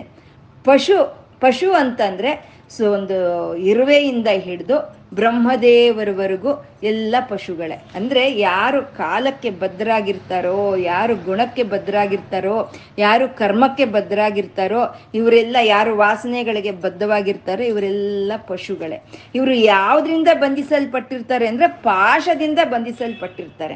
ಮತ್ತು ಪಶುಪತಿ ಅಂತಂದರೆ ಅವನಿಗೆ ಕರ್ಮ ಒಂದು ಕಾಲಕ್ಕಾಗ್ಬೋದು ಅಥವಾ ಗುಣಗಳಿಗಾಗ್ಬೋದು ಅಥವಾ ಯಾವುದೇ ವಿಧವಾದ ಕರ್ಮಕ್ಕಾದರೂ ಅವನು ಬಂಧಿತನಾಗಿಲ್ಲ. ಬಂಧಿತನಾಗ್ದಲೇ ಇರೋ ಅಂಥವನು ಅವನು ಪಶುಪತಿ ಅಂತ. ಆ ಪಶುಗೂ, ಆ ಪಶುಪತಿಗೂ ಏನು ವ್ಯತ್ಯಾಸ ಅಂದ್ರೆ ಇವರು ಎಲ್ಲ ಬಂಧನದೊಳಕ್ಕೆ ಸಿಕ್ಕೊಂಡಿದ್ದಾರೆ. ಅವನು ಎಲ್ಲ ಬಂಧನಗಳಿಂದ ವಿಮುಕ್ತಿಗೊಂಡಿದ್ದಾನೆ ಅಂತ ಹೇಳೋವಂಥದ್ದು ಅಂದ್ರೆ ಈ ಜೀವಾತ್ಮ ಈ ಶರೀರದಲ್ಲಿ ಈ ಶರೀರದೊಂದಿಗೆ ತಾದಾಪ್ಯ ಹೊಂದಿದಾಗ ಈ ತ್ರಿಗುಣಗಳಿಗೂ, ಈ ಕರ್ಮಗಳಿಗೂ ಎಲ್ಲದಕ್ಕೂ ಬಂಧಿತವಾಗಿರುತ್ತೆ ಜೀವಾತ್ಮ ಅನ್ನೋದು. ಈ ಶರೀರವನ್ನು ಬಿಟ್ರೆ ಅದು ಪರಮಾತ್ಮನಲ್ಲಿ ಐಕ್ಯವಾಗಿ ಹೋಗುತ್ತೆ ಅಂದ್ರೆ ಆ ಜೀವಾತ್ಮ ಹೋಗಿ ಪರಮಾತ್ಮವ ಪರಮಾತ್ಮವಾಯಿತು ಅಂದ್ರೆ ಈ ಪಶು ಹೋಗಿ ಪಶುಪತಿ ಆದ ಅಂತ ಜ್ಞಾನ ಬರುವಂಥ ಒಂದು ಅಸ್ತ್ರವೇ ಪಾಶುಪತಾಸ್ತ್ರ ಅಂತ ಹೇಳುವಂಥದ್ದು ಅಂಥ ಪಾಶುಪತಾಸ್ತ್ರವನ್ನ ಅಮ್ಮನವರು ಪ್ರಯೋಗ ಮಾಡಿದಾಗ ಬಂಡಾಸುರನ ಸೈನ್ಯವೆಲ್ಲ ಒಂದೇ ಸಲಿ ಸಂಹಾರವಾಗಿ ಹೋಯಿತು ಅಂತ. ಮತ್ತೆ ಕಾಮೇಶ್ವರಾಸ್ತ್ರ ನಿರ್ದಗ್ಧಸ ಬಂಡಾಸುರ ಶೂನ್ಯಕ. ಸೈನ್ಯವೆಲ್ಲ ಹೊರಟೋಯ್ತು. ಇನ್ನು ಉಳಿದಿರೋ ಅಂಥದ್ದು ಬಂಡಾಸುರನ ಮಾತ್ರ ಅಲ್ಲಿ ಉಳಿದಿದ್ದಾನೆ. ಅವನ ಜೊತೆಗೆ ಅವನ ಶೂನ್ಯಕ ಪಟ್ಟಣವೂ ಉಳಿದಿದೆ. ಅವನ ಪಟ್ಟಣದ ಹೆಸರು ಶೂನ್ಯಕ ಪಟ್ಟಣ ಅಂತ ನಾವು ಹೇಳ್ಕೊಂಡಿದೀವಿ. ಆ ಶೂನ್ಯಕ ಪಟ್ಟಣವು ಅಲ್ಲಿ ಉಳ್ಕೊಂಡಿದೆ. ಆ ಅಮ್ಮನವ್ರು ಹಾಕಿದಂತ ಕಾಮೇಶ್ವರಾಸ್ತ್ರ ನಿರ್ದಗ್ಧಸ ಬಂಡಾಸುರ ಶೂನ್ಯಕ. ಕಾಮೇಶ್ವರ ಅಸ್ತ್ರವು ಹಾಕಿದಾಗ ಅಮ್ಮನವರು ಬಂಡಾಸುರನು ಹೋದ, ಅವನ ಜೊತೆಯಲ್ಲೇ ಅವನ ಶೂನ್ಯಕ ಪಟ್ಟಣವು ದಗ್ಧವಾಗಿ ಹೋಯಿತು ಅಂತ. ಕಾ ಬಂಡಾಸರನು ಹೋಗೋದ್ರಲ್ಲಿ ಸರಿ ಸಂತೋಷ ಇದೆ ನಮಗೆ. ಮತ್ತೆ ಆ ಶೂನ್ಯಕ ಪಟ್ಟಣ ಹೋದ್ರೆ, ಆ ಶೂನ್ಯಕ ಪಟ್ಟಣದಲ್ಲಿ ಯಾರು ಗಂಡಸರು ಯಾರು ಇಲ್ಲ. ಎಲ್ಲ ಯುದ್ಧಕ್ಕೆ ಬಂದಿದ್ದಾರೆ. ಆ ಎಲ್ಲರೂ ಆ ಪಾಶುಪತಾಸ್ತ್ರದಿಂದ ಎಲ್ಲರೂ ಸಾವನ್ನಪ್ಪಿದ್ದಾರೆ. ಆ ಶೂನ್ಯಕ ಪಟ್ಟಣದಲ್ಲಿ ಇದ್ದಿದ್ದು ಬರೀ ಹೆಣ್ಮಕ್ಳು ಮತ್ತೆ ಸಣ್ಣ ಮಕ್ಕಳು ಅಷ್ಟೇ ಇದ್ದಿದ್ದು. ಮತ್ತೆ ಬಂಡಾಸರನ್ನ ಹೋಗೋದೇನೋ ನ್ಯಾಯ ಇದೆ. ಹೆಂಗಸರು ಹೋಗೋದು, ಮತ್ತೆ ಆ ಮಕ್ಕಳು ಹೋಗೋದು ಎಲ್ಲಿ ನ್ಯಾಯ ಅಂದ್ರೆ ಗಂಡು ಮಕ್ಕಳು ಯಾರು? ರಾಕ್ಷಸ ಬೀಜ ಶಕ್ತಿಗಳು ಅವರು ನಾಳೆಗೆ ರಾಕ್ಷಸರಾಗಿ ಬೆಳವಣೆ ಆಗುವಂಥವ್ರು. ಮತ್ತೆ ಹೆಂಗಸರು ಯಾರು ಅಂದ್ರೆ ಮತ್ತೆ ರಾಕ್ಷಸರನ್ನ ಉತ್ಪನ್ನ ಮಾಡೋ ಅದು ಪೂರ್ತಿ ಸಂಹಾರ ಆಗೋದ್ರೆ ಇನ್ನ ಒಂದು ಬೀಜ ಕ್ಷಯವಾಗಿ ಹೋಗುತ್ತೆ ಇನ್ನ ಕರ್ಮ ಬೀಜಗಳು ಯಾವುದು ಇರಲ್ಲ ಅಂತ ಕಾಮೇಶ್ವರಾಸ್ತ್ರ ನಿರ್ದಗ್ಧಸ ಬಂಡಾಸುರ ಶೂನ್ಯಕ. ಆ ಶೂನ್ಯಕ ಪಟ್ಟಣದಿಂದ ಹಿಡಿದು ಎಲ್ಲವೂ ದಗ್ಧವಾಗಿ ಹೋಗೋ ರೀತಿಯಲ್ಲಿ ಅಮ್ಮ, ಅಮ್ಮನವರು ಆ ಕಾಮೇಶ್ವರಾಸ್ತ್ರವನ್ನ ಪ್ರಯೋಗ ಮಾಡಿದ್ರು ಅಂತ. ಅಂದ್ರೆ ಇವಾಗ ನಮ್ಗೆ ಈಗಿನ ಜನ್ಮದಲ್ಲಿ, ಈ ಜನ್ಮದಲ್ಲಿ ನಮಗೆ ಪಾಪ ಹೋದ್ರೆ ಸಾಕಾಗಲ್ಲ. ಮುಂದಿನದೊಂದು ಜನ್ಮ ನಮಗೆ ಬರ್ದಲೇ ಇರೋ ರೀತಿ ನಮ್ಮ ಪಾಪಗಳೆಲ್ಲ ದಹಿಸ್ಕೊಂಡು ಹೋಗ್ಬೇಕು. ಅಂದ್ರೆ ಕಾಮೇಶ್ವರಾಸ್ತ್ರ ಅಂತಂದ್ರೆ, ಆ ಕಾಮೇಶ್ವರನ ಮಂತ್ರ ಅಂತಂದ್ರೆ ಇದನ್ನೇ ಷೋಡಶಾಕ್ಷರಿ ಮಂತ್ರ ಅಂತ ಹೇಳೋದು. ಈ ಷೋಡಶಾಕ್ಷರಿ ಮಂತ್ರದಿಂದನೇ ನಾವು ಇಷ್ಟೊತ್ತು ಹೇಳ್ಕೊಂಡಂತ ಗಾಯತ್ರಿ ಮಂತ್ರವಾಗ್ಬೋದು, ಸೂರ್ಯ ಮಂತ್ರವಾಗ್ಬೋದು, ಅಥವಾ ಗಣೇಶನ ಮಂತ್ರವಾಗ್ಬೋದು, ಯಾವುದಾದ್ರೂ ಮಂತ್ರಗಳು ಸರಿ, ಈ ಷೋಡಶಾಕ್ಷರಿ ಮಂತ್ರದಿಂದಾನೇ ಪ್ರಯೋಗವಾಗಿ ಇರುವಂಥದ್ದು. ಈ ಷೋಡಶಾಕ್ಷರಿ ಮಂತ್ರದಿಂದ ನಮ್ಗೆ ಈ ಜನ್ಮದಲ್ಲೇ ಅಲ್ಲ, ಎಲ್ಲ ಜನ್ಮದಲ್ಲಿ ಇರುವಂತ ಒಂದು ಪಾಪ ಕ್ಷಯವಾಗಿ ಹೋಗುತ್ತೆ ಅಂತ ಕಾಮೇಶ್ವರಾಸ್ತ್ರ ನಿರ್ದಗ್ಧಸ ಬಂಡಾಸುರ ಶೂನ್ಯಕ. ಬ್ರಾ, ಅವನು ಹೋದ ಬಂಡಾಸುರನು ಹೋದ, ಅವನು ಪಟ್ಟಣವೂ ಹೋಯಿತು. ಇನ್ನು ಉಳಿಯೋದು ಯಾರು? ಯಾರು ಗೆಲ್, ಗೆಲ್ತಾರೋ ಅವರು ಉಳ್ತಾರೆ. ಅಲ್ಲಿ ಉಳಿದಿದ್ದು ಲಲಿತೆ ಒಬ್ಬಳೆ ಉಳಿದ್ಲು. ಅಂದ್ರೆ ಶೂನ್ಯಕ ಪಟ್ಟಣವೂ ಹೋಯಿತು. ಶೂನ್ಯಕ ಪಟ್ಟಣ ಅಂದ್ರೆ ಏನು ಇರಲ್ಲ, ಆದರೆ ಇದೆ ಅಂತ ಅನ್ಸುತ್ತೆ. ಅದೇ ಶೂನ್ಯ ಅಂತ ಹೇಳೋದು. ಅಂತ ಪಟ್ಟಣವೂ ಹೋಯಿತು, ರಾಕ್ಷಸನು ಹೋದ. ಇನ್ನು ಉಳಿದಿರೋದು ಅಮ್ಮನವರು, ಶ್ರೀಮಾತ ಅವಳೊಬ್ಬಳೆ ಉಳಿದಿದ್ದಾಳೆ ಅಂತ. ಅಂದ್ರೆ ಅದ್ವಿತೀಯಂ ಬ್ರಹ್ಮ, ಏಕಂ ಅದ್ವಿತೀಯಂ ಬ್ರಹ್ಮ. ಕೊನೆಗೆ ಉಳಿಯೋದು ಅವಳೊಬ್ಳೆ, ಇರೋದು ಅವಳು ಒಬ್ಳೆ ಅಂತ ಕಾಮೇಶ್ವರಾಸ್ತ್ರ ನಿರ್ದಗ್ಧಸ ಬಂಡಾಸುರ ಶೂನ್ಯಕ. ಯಾವಾಗ ಬ್ರಹ್ಮವನು ಆ ಭಂಡಾಸುರನ ಸಂಹಾರ ಅನ್ನೋದು ನಡೀತೋ ಅವಾಗ ಎಲ್ಲ ದೇವ ದೇವತೆಗಳಿಗೂ ಸಂತೋಷ ಆಗುತ್ತೆ. ಅವಾಗ ಬ್ರಹ್ಮೋಪೇಂದ್ರ ಮಹೇಂದ್ರಾದಿ ದೇವ ಸಂಸ್ಕೃತ ವೈಭವ ಅಂತಂದ್ರು. ಬ್ರಹ್ಮ, ಉಪೇಂದ್ರ ಬ್ರಹ್ಮ, ಉಪೇಂದ್ರ ಅಂದ್ರೆ ನಾರಾಯಣ ಇಂದ್ರನು ಮೊದಲಾದಂಥ ಎಲ್ಲ ದೇವತೆಗಳು ಅಮ್ಮನವರ ಮೇಲೆ ಪುಷ್ಪ ವರ್ಷ, ವರ್ಷವನ್ನು ತರ್ತಾ ಸ್ತುತಿಸಿದ್ರಂತೆ. ಬ್ರಹ್ಮೋಪೇಂದ್ರ, ಮಹೇಂದ್ರ ಆದಿ ದೇವ ಸಂಸ್ತುತ ವೈಭವ. ಇದು ಮೊದಲೊಂದು ಬಂದಿತ್ತು, ಮೊದಲೊಂದು ಸ್ತುತಿ ಬಂದಿತ್ತು. ದೇವರ್ಷಿಗಣ ಸಂಗಾತ ಸ್ತೂಯಮಾನಾತ್ಮ ವೈಭವ. ಅಂದ್ರೆ ಅದು ಬಂಡಾಸರನ್ನ ಯುದ್ಧಕ್ಕೆ ಹೊರಡೋಕ್ ಮುಂಚೆ ಸ್ತುತಿ ಅದು. ಅಂದ್ರೆ ಆ ಸ್ತುತಿಯಲ್ಲಿ ಒಂದು ಆರ್ತಿ ಇತ್ತು, ಅಂದ್ರೆ ಒಂದು ಕೋರಿಕೆ ಅನ್ನೋದಿತ್ತು. ಅಪ್ಪ ಬಂಡಾಸರನ ಸಂಹಾರವಾಗ್ಲಿ, ಮೂರು ಲೋಕಗಳು ರಕ್ಷಣೆ ಆಗ್ಲಿ ಅನ್ನೋ ಒಂದು ಕೋರಿಕೆ ಅಲ್ಲಿತ್ತು. ಇವಾಗ ಆ ಕೋರಿಕೆ ನೆರವೇರ್ ಹೋಗಿದೆ. ಆ ಕೋರಿಕೆ ನೆರವೇರ್ ಹೋಗಿರೋದಕ್ಕೆ ಸಂತೋಷ ಪಟ್ಕೊಂಡು ಅಮ್ಮನವ್ರಿಗೆ ಒಂದು ಧನ್ಯವಾದವನ್ನು ಹೇಳ್ತಾ ಇರುವಂತ ಸ್ತುತಿ ಇದು. ಬ್ರಹ್ಮೋಪೇಂದ್ರ ಬ್ರಹ್ಮೋಪೇಂದ್ರ ಮಹೇಂದ್ರ ಆದಿ ದೇವ ಸಂಸ್ತುತ ವೈಭವ ಅಂತ. ನಾವು ಏನಾದರೂ ಬೇಕು ಅಂದಾಗ ನಾವು ನಿಜವಾಗ್ಲೂ ಉಪಾಸನೆ ಮಾಡ್ತೀವಿ, ಜಪ ಮಾಡ್ತೀವಿ, ಏನಾದರೂ ವ್ರತಗಳು ಮಾಡ್ತೀವಿ. ನಮಗೆ ಅದು ಕೈಗೂಡಿ ಬಂದಿದ ತಕ್ಷಣ ಅಮ್ಮನವ್ರಿಗೆ ಧನ್ಯವಾದ ಹೇಳೋದನ್ನ ನಾವು ಮರ್ತೋಗ್ಬಿಡ್ತೀವಿ. ಅದನ್ನ ಮರಿಬಾರ್ದು. ಕೇಳಬೇಕು. ನಮ್ಗೆ ಏನು ಬೇಕೋ ಅದನ್ನ ಅವಳನ್ನ ಕೇಳೋದ್ರಲ್ಲಿ ಯಾವ ತಪ್ಪು ಇಲ್ಲ, ಕೇಳಬೇಕು. ಅದು ನಮ್ಮ ಕೈಗೂಡಿ ಬಂದಮೇಲೆ ತಾಯಿ ಇದು ನಿನ್ನಿಂದನೇ ಬಂದಿದೆ. ಇದು ನಿನಗೆ ಸಲ್ಲಬೇಕು ಅನ್ನೋ ಒಂದು ಸ್ತುತಿಯನ್ನೆಲ್ಲಿ ಮಾಡಬೇಕು ಅಂತ ಸಂಕೇತ ಕೊಡುವಂಥದ್ದೇ ಇದು ಬ್ರಹ್ಮೋಪೇಂದ್ರ ಮಹೇಂದ್ರಾದಿ ದೇವ ಸಂಸ್ಕೃತ ವೈಭವ ಅಂತ. ಇಲ್ಲಿಗೆ ಲೀಲಾ ವೈಭವ ಅನ್ನೋದು ಮುಗಿಯಿತು ರಾಕ್ಷಸನ ಸಂಹಾರ ಮುಗಿಯಿತು. ಇನ್ನು ಮುಂದಿನ ಘಟ್ಟಕ್ಕೆ ತಗೊಂಡು ಹೋಗ್ತಾರೆ. ಮುಂದಿನ ಘಟ್ಟಕ್ಕೆ ತಗೊಂಡು ಹೋಗೋವಾಗ ಹರನೇತ್ರಾಗ್ನಿ ಸಂದಗ್ಧ ಕಾಮ ಸಂಜೀವನ ಔಷಧಿ ಅಂತ ಇದ್ದಾರೆ. ಹರನೇತ್ರಾಗ್ನ ಸಂದಗ್ಧ ಕಾಮ ಸಂಜೀವನ ಔಷಧಿ ಹದಿನಾರು ಅಕ್ಷರಗಳು ಒಂದೇ ನಾಮವಾಗಿ ನಾವು ಪಠಿಸ್ಕೋಬೇಕಾಗಿರೋವಂಥದ್ದು. ಇದು ಇನ್ನು ಮುಂದೆ ಹೇಳೋದವರು ಮಂತ್ರ ವೈಭವವನ್ನ ಹೇಳ್ತಾರೆ. ಇನ್ನು ಮುಂದೆ ಐದು ನಾಮಗಳಲ್ಲಿ ಮಂತ್ರ ವೈಭವವನ್ನ ಹೇಳ್ತಾರೆ. ಶ್ರೀಮದ್ ವಾಗ್ಭವ ಕೂಟೈಕ ಸ್ವರೂಪ ಮುಖ ಪಂಕಜ ಇಂದ ಹಿಡಿದು ಐದು ನಾಮಗಳು ಅಮ್ಮನವರ ಮಂತ್ರ ರೂಪವನ್ನು ನಮ್ಗೆ ತೋರಿಸ್ತಾರೆ. ಇವಾಗ ಲೀಲಾ ರೂಪ ಆಗೋಯ್ತು. ಕಾಮೇಶ್ವರಾಸ್ತ್ರ ನಿರ್ದಗ್ಧಸ ಬಂಡಾಸುರ ಶೂನ್ಯಕ್ಕಾಗಿ ಲೀಲಾ ವೈಭವ ಆಗೋಯ್ತು. ಆ ಎರಡು ಮಧ್ಯದಲ್ಲಿ ಈ ಹರನೇತ್ರಾಗ್ನಿ ಸಂದಗ್ಧ ಕಾಮ ಸಂಜೀವನ ಔಷಧಿ ತಂದ್ರು. ಆ ಎರಡು ಮಧ್ಯದಲ್ಲಿ ತಂದ್ರು. ಅಂದ್ರೆ ಈ ನಾಮ ಅಮ್ಮನವರ ಲೀಲೆಯನ್ನ ಹೇಳ್ತಾ ಇದೆ. ಅಮ್ಮನವರ ಮಂತ್ರವನ್ನು ಹೇಳ್ತಾ ಇದೆ. ಎರಡನ್ನು ಹೇಳ್ತಾ ಇರುವಂತ ಮಹಾ ಮಂತ್ರವೇ ಹರನೇತ್ರಾಗ್ನಿ ಸಂದಗ್ಧ ಕಾಮ ಸಂಜೀವನ ಔಷಧಿ ಅಂತ. ಅತ್ಯಂತ ಒಂದು ಶಕ್ತಿಯುತವಾದ ಬೀಜಾಕ್ಷರಗಳಿಂದ ಕೂಡಿರುವಂತ ನಾಮ ಇದು. ಇದರಲ್ಲಿ ಎರಡು ವಿದ್ಯೆಗಳನ್ನು ಹೇಳ್ತಾ ಇದ್ದಾರೆ. ಹರನೇತ್ರಾಗ್ನಿ ಸಂದಗ್ಧ ಒಂದು, ಕಾಮ ಸಂಜೀವನ ಔಷಧಿ ಒಂದು ಎರಡು ಹೇಳ್ತಾ ಇದ್ದಾರೆ. ಹರನೇತ್ರಾಗ್ನ ಸಂದಗ್ಧ ಅಂತ ಹೇಳಿದ್ದು ಅವನು ಈಶ್ವರನ ಕೈಯಲ್ಲಿ ಮನ್ಮಥನು ಸುಟ್ಟೋದ ಅಂತ. ಕಾಮ ಸಂಜೀವನ ಔಷಧಿ ಅಂತ ಹೇಳಿದ್ದು ಅಮ್ಮನ ಒಂದು ಕೃಪೆಯಿಂದ ಅವನು ಮತ್ತೆ ಪ್ರಾಣವನ್ನು ಪಡ್ಕೊಂಡ ಅಂತ ಹೇಳೋ ಅಂಥದ್ದು ಇದು ಹರನೇತ್ರಾಗ್ನಿ ಸಂದಗ್ಧ ಕಾಮ ಸಂಜೀವನ ಔಷಧಿ ಅಂತ ಹೇಳೋದು. ಕಾಮದಹನವಾಗಬೇಕು. ಕಾಮದಹನ ಆಗೋದೇ ಹರನೇತ್ರಾಗ್ನಿ ಸಂದಗ್ಧ. ನಮಗೆ ವೇದ ವಿರುದ್ಧವಾದಂಥ ಒಂದು ಕೋರಿಕೆಗಳು, ಇನ್ನು ನಾಲ್ಕು ಜನಕ್ಕೆ ಕೆಟ್ಟದಾಗುವಂಥ ಕೋರಿಕೆಗಳು ನಮ್ಮಲ್ಲಿ ಬಂದಾಗ ಆ ಕಾಮ ದಹನವಾಗಿ ಹೋಗಬೇಕು. ಧರ್ಮಬದ್ಧವಾದಂಥ ಒಂದು ಕೋರಿಕೆಗಳು, ನಾಲ್ಕು ಜನಕ್ಕೆ ಉಪಯೋಗ ಆಗುವಂಥ ಕೋರಿಕೆಗಳು ನಮ್ಮಲ್ಲಿ ಬಂದಾಗ ಅವು ಸಜೀವವಾಗಿ ಅವು ಉಳಿಬೇಕು. ಅದು ಅದು ಸ, ಅದು ಕಾಮ ಸಂಜೀವನ ಔಷಧಿ ಅಂತ ಹೇಳಿದ ಅಂದರೆ ಕಾಮ ದಹನವೂ ಆಗಬೇಕದು, ಆ ಕೋರಿಕೆಗಳು ರಕ್ಷಣೆನೂ ಆಗಬೇಕು ಅಂತ ಹೇಳೋ ಅಂಥದ್ದೇ ಹರನೇತ್ರಾಗ್ನಿ ಸಂದಗ್ಧ ಕಾಮ ಸಂಜೀವನ ಔಷಧಿ ಅಂತ. ಮನ್ಮಥನು ಹೋಗ್ತಾನೆ, ಅವನು ಅವನು ಈಶ್ವರನ ಧ್ಯಾನದಲ್ಲಿ ಇರೋಂಥ ಶಿವನ್ನ ಎಬ್ಸೋದಕ್ಕೋಸ್ಕರ ಮನ್ಮಥನ್ ಹೋಗ್ತಾನೆ. ಹೋಗಿ ಅವನು ಬಾಣಗಳನ್ನು ಅಲ್ಲಿ ಪ್ರಯೋಗ ಮಾಡಿದಾಗ ಅವನು ಈಶ್ವರನ ಒಂದು ಶಿವನ ಒಂದು ಪಾಲಭಾಗದ ನೇತ್ರದಿಂದ ಬಂದಂಥ ಅಗ್ನಿಯಿಂದ ಅವನು ಸುಟ್ಟು ಹೋಗ್ತಾನೆ. ಅದು ಹರನೇತ್ರಾಗ್ನಿ ಸಂದಗ್ಧ ಕಾಮಸ್, ಅಂತ ಹೇಳೋ ಹಾಗೆ ಸುಟ್ಟೋದಂಥ ಒಂದು ಮನ್ಮಥನ ಒಂದು ಬೂದಿಯನ್ನ ಇವಾಗ ಅಮ್ಮನವ್ರು ಸುಟ್ಟಾಕಿದ್ರು. ಆ ಅನ್ಮ ಮನ್ಮಥನ ಬೂದಿಯಿಂದಾನೇ ಬಂಡಾಸುರ ಬಂದಿದ್ದು ಅಂತ ನಾವು ಹೇಳ್ಕೊಂಡ್ವಿ.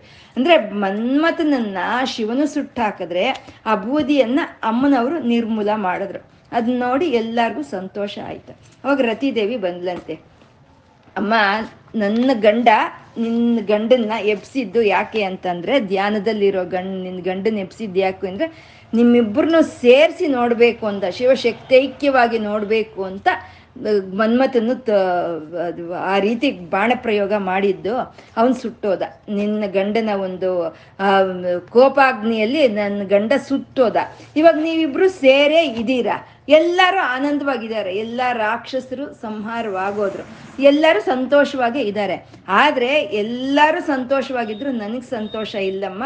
ಯಾಕೆ ಅಂದರೆ ನನ್ನ ಗಂಡ ಇಲ್ಲ. ಹಾಗಾಗಿ ನನಗೆ ಸಂತೋಷ ಇಲ್ಲ ಅಂತ ರತಿದೇವಿ ಹೋಗಿ ಅಮ್ಮನವ್ರ ಹತ್ರ ಅಳ್ತಾಳೆ. ಅವಾಗ ಎಲ್ಲರೂ ಇದ್ರು, ಎಲ್ಲರೂ ಸಂತೋಷವಾಗಿ ಇದ್ರು. ನನ್ನ ಗಂಡ ಇಲ್ದಿದ್ರೆ ನನಗೆ ಸಂತೋಷ ಇಲ್ಲ ಅಂತ ನೀನು ಹೇಳಿದ್ಯಲ್ಲ, ನಿನ್ನ ಪ್ರಾ, ಪಾತಿವ್ರತ್ಯಗೆ ನನಗೆ ತುಂಬ ಸಂತೋಷ ಆಯಿತು ಅಂತ ಹೇಳಿ ನಾನು ನಿನ್ನ ಗಂಡನ ಬದುಕಿಸ್ಕೊಡ್ತೀನಿ ಅಂತ ಹೇಳ್ತಾ ಯಾಕೆಂದರೆ ಪತಿವ್ರತಾಂಗ ಅಭೀಷ್ಟ ಫಲದಾಯೇ ನಮೋ ನಮಃ. ಪತಿವ್ರತೆಯರ ಅಭೀಷ್ಟ ಏನಿದ್ರು ಅದನ್ನ ನೆರವೇರಿಸ್ತಾಳೆ ಆ ನಿತ್ಯ ಸುಮಂಗಳಿಯಾದ ಸದಾಶಿವನ ಪತಿವ್ರತೆಯಾದ ಅಮ್ಮನವರು. ಆ ರತಿದೇವಿ ಅತ್ತಿದ್ದಕ್ಕೆ ಆ ಮನ್ಮಥನನ್ನ ಬದುಕಿಸ್ಕೊಡ್ತಾಳೆ. ಆ ಬದುಕಿಸ್ಕೊಡೋವಾಗ ಏನ್ ಮಾಡ್ತಾಳೆ? ಶಿವನು ಬದ, ಶಿವನ್ ಸುಟ್ಟಾಕಿದ್ರೆ ಅಮ್ಮನವರು ಬದುಕಿಸ್ಕೊಟ್ರು ಅಂತ ಅಲ್ಲ. ನಾವು ಯತಿ ಅಂದ್ರೆ ಪ್ರತಿ ಅಂತೀವಲ್ವ? ಆ ರೀತಿ ಅಲ್ಲ.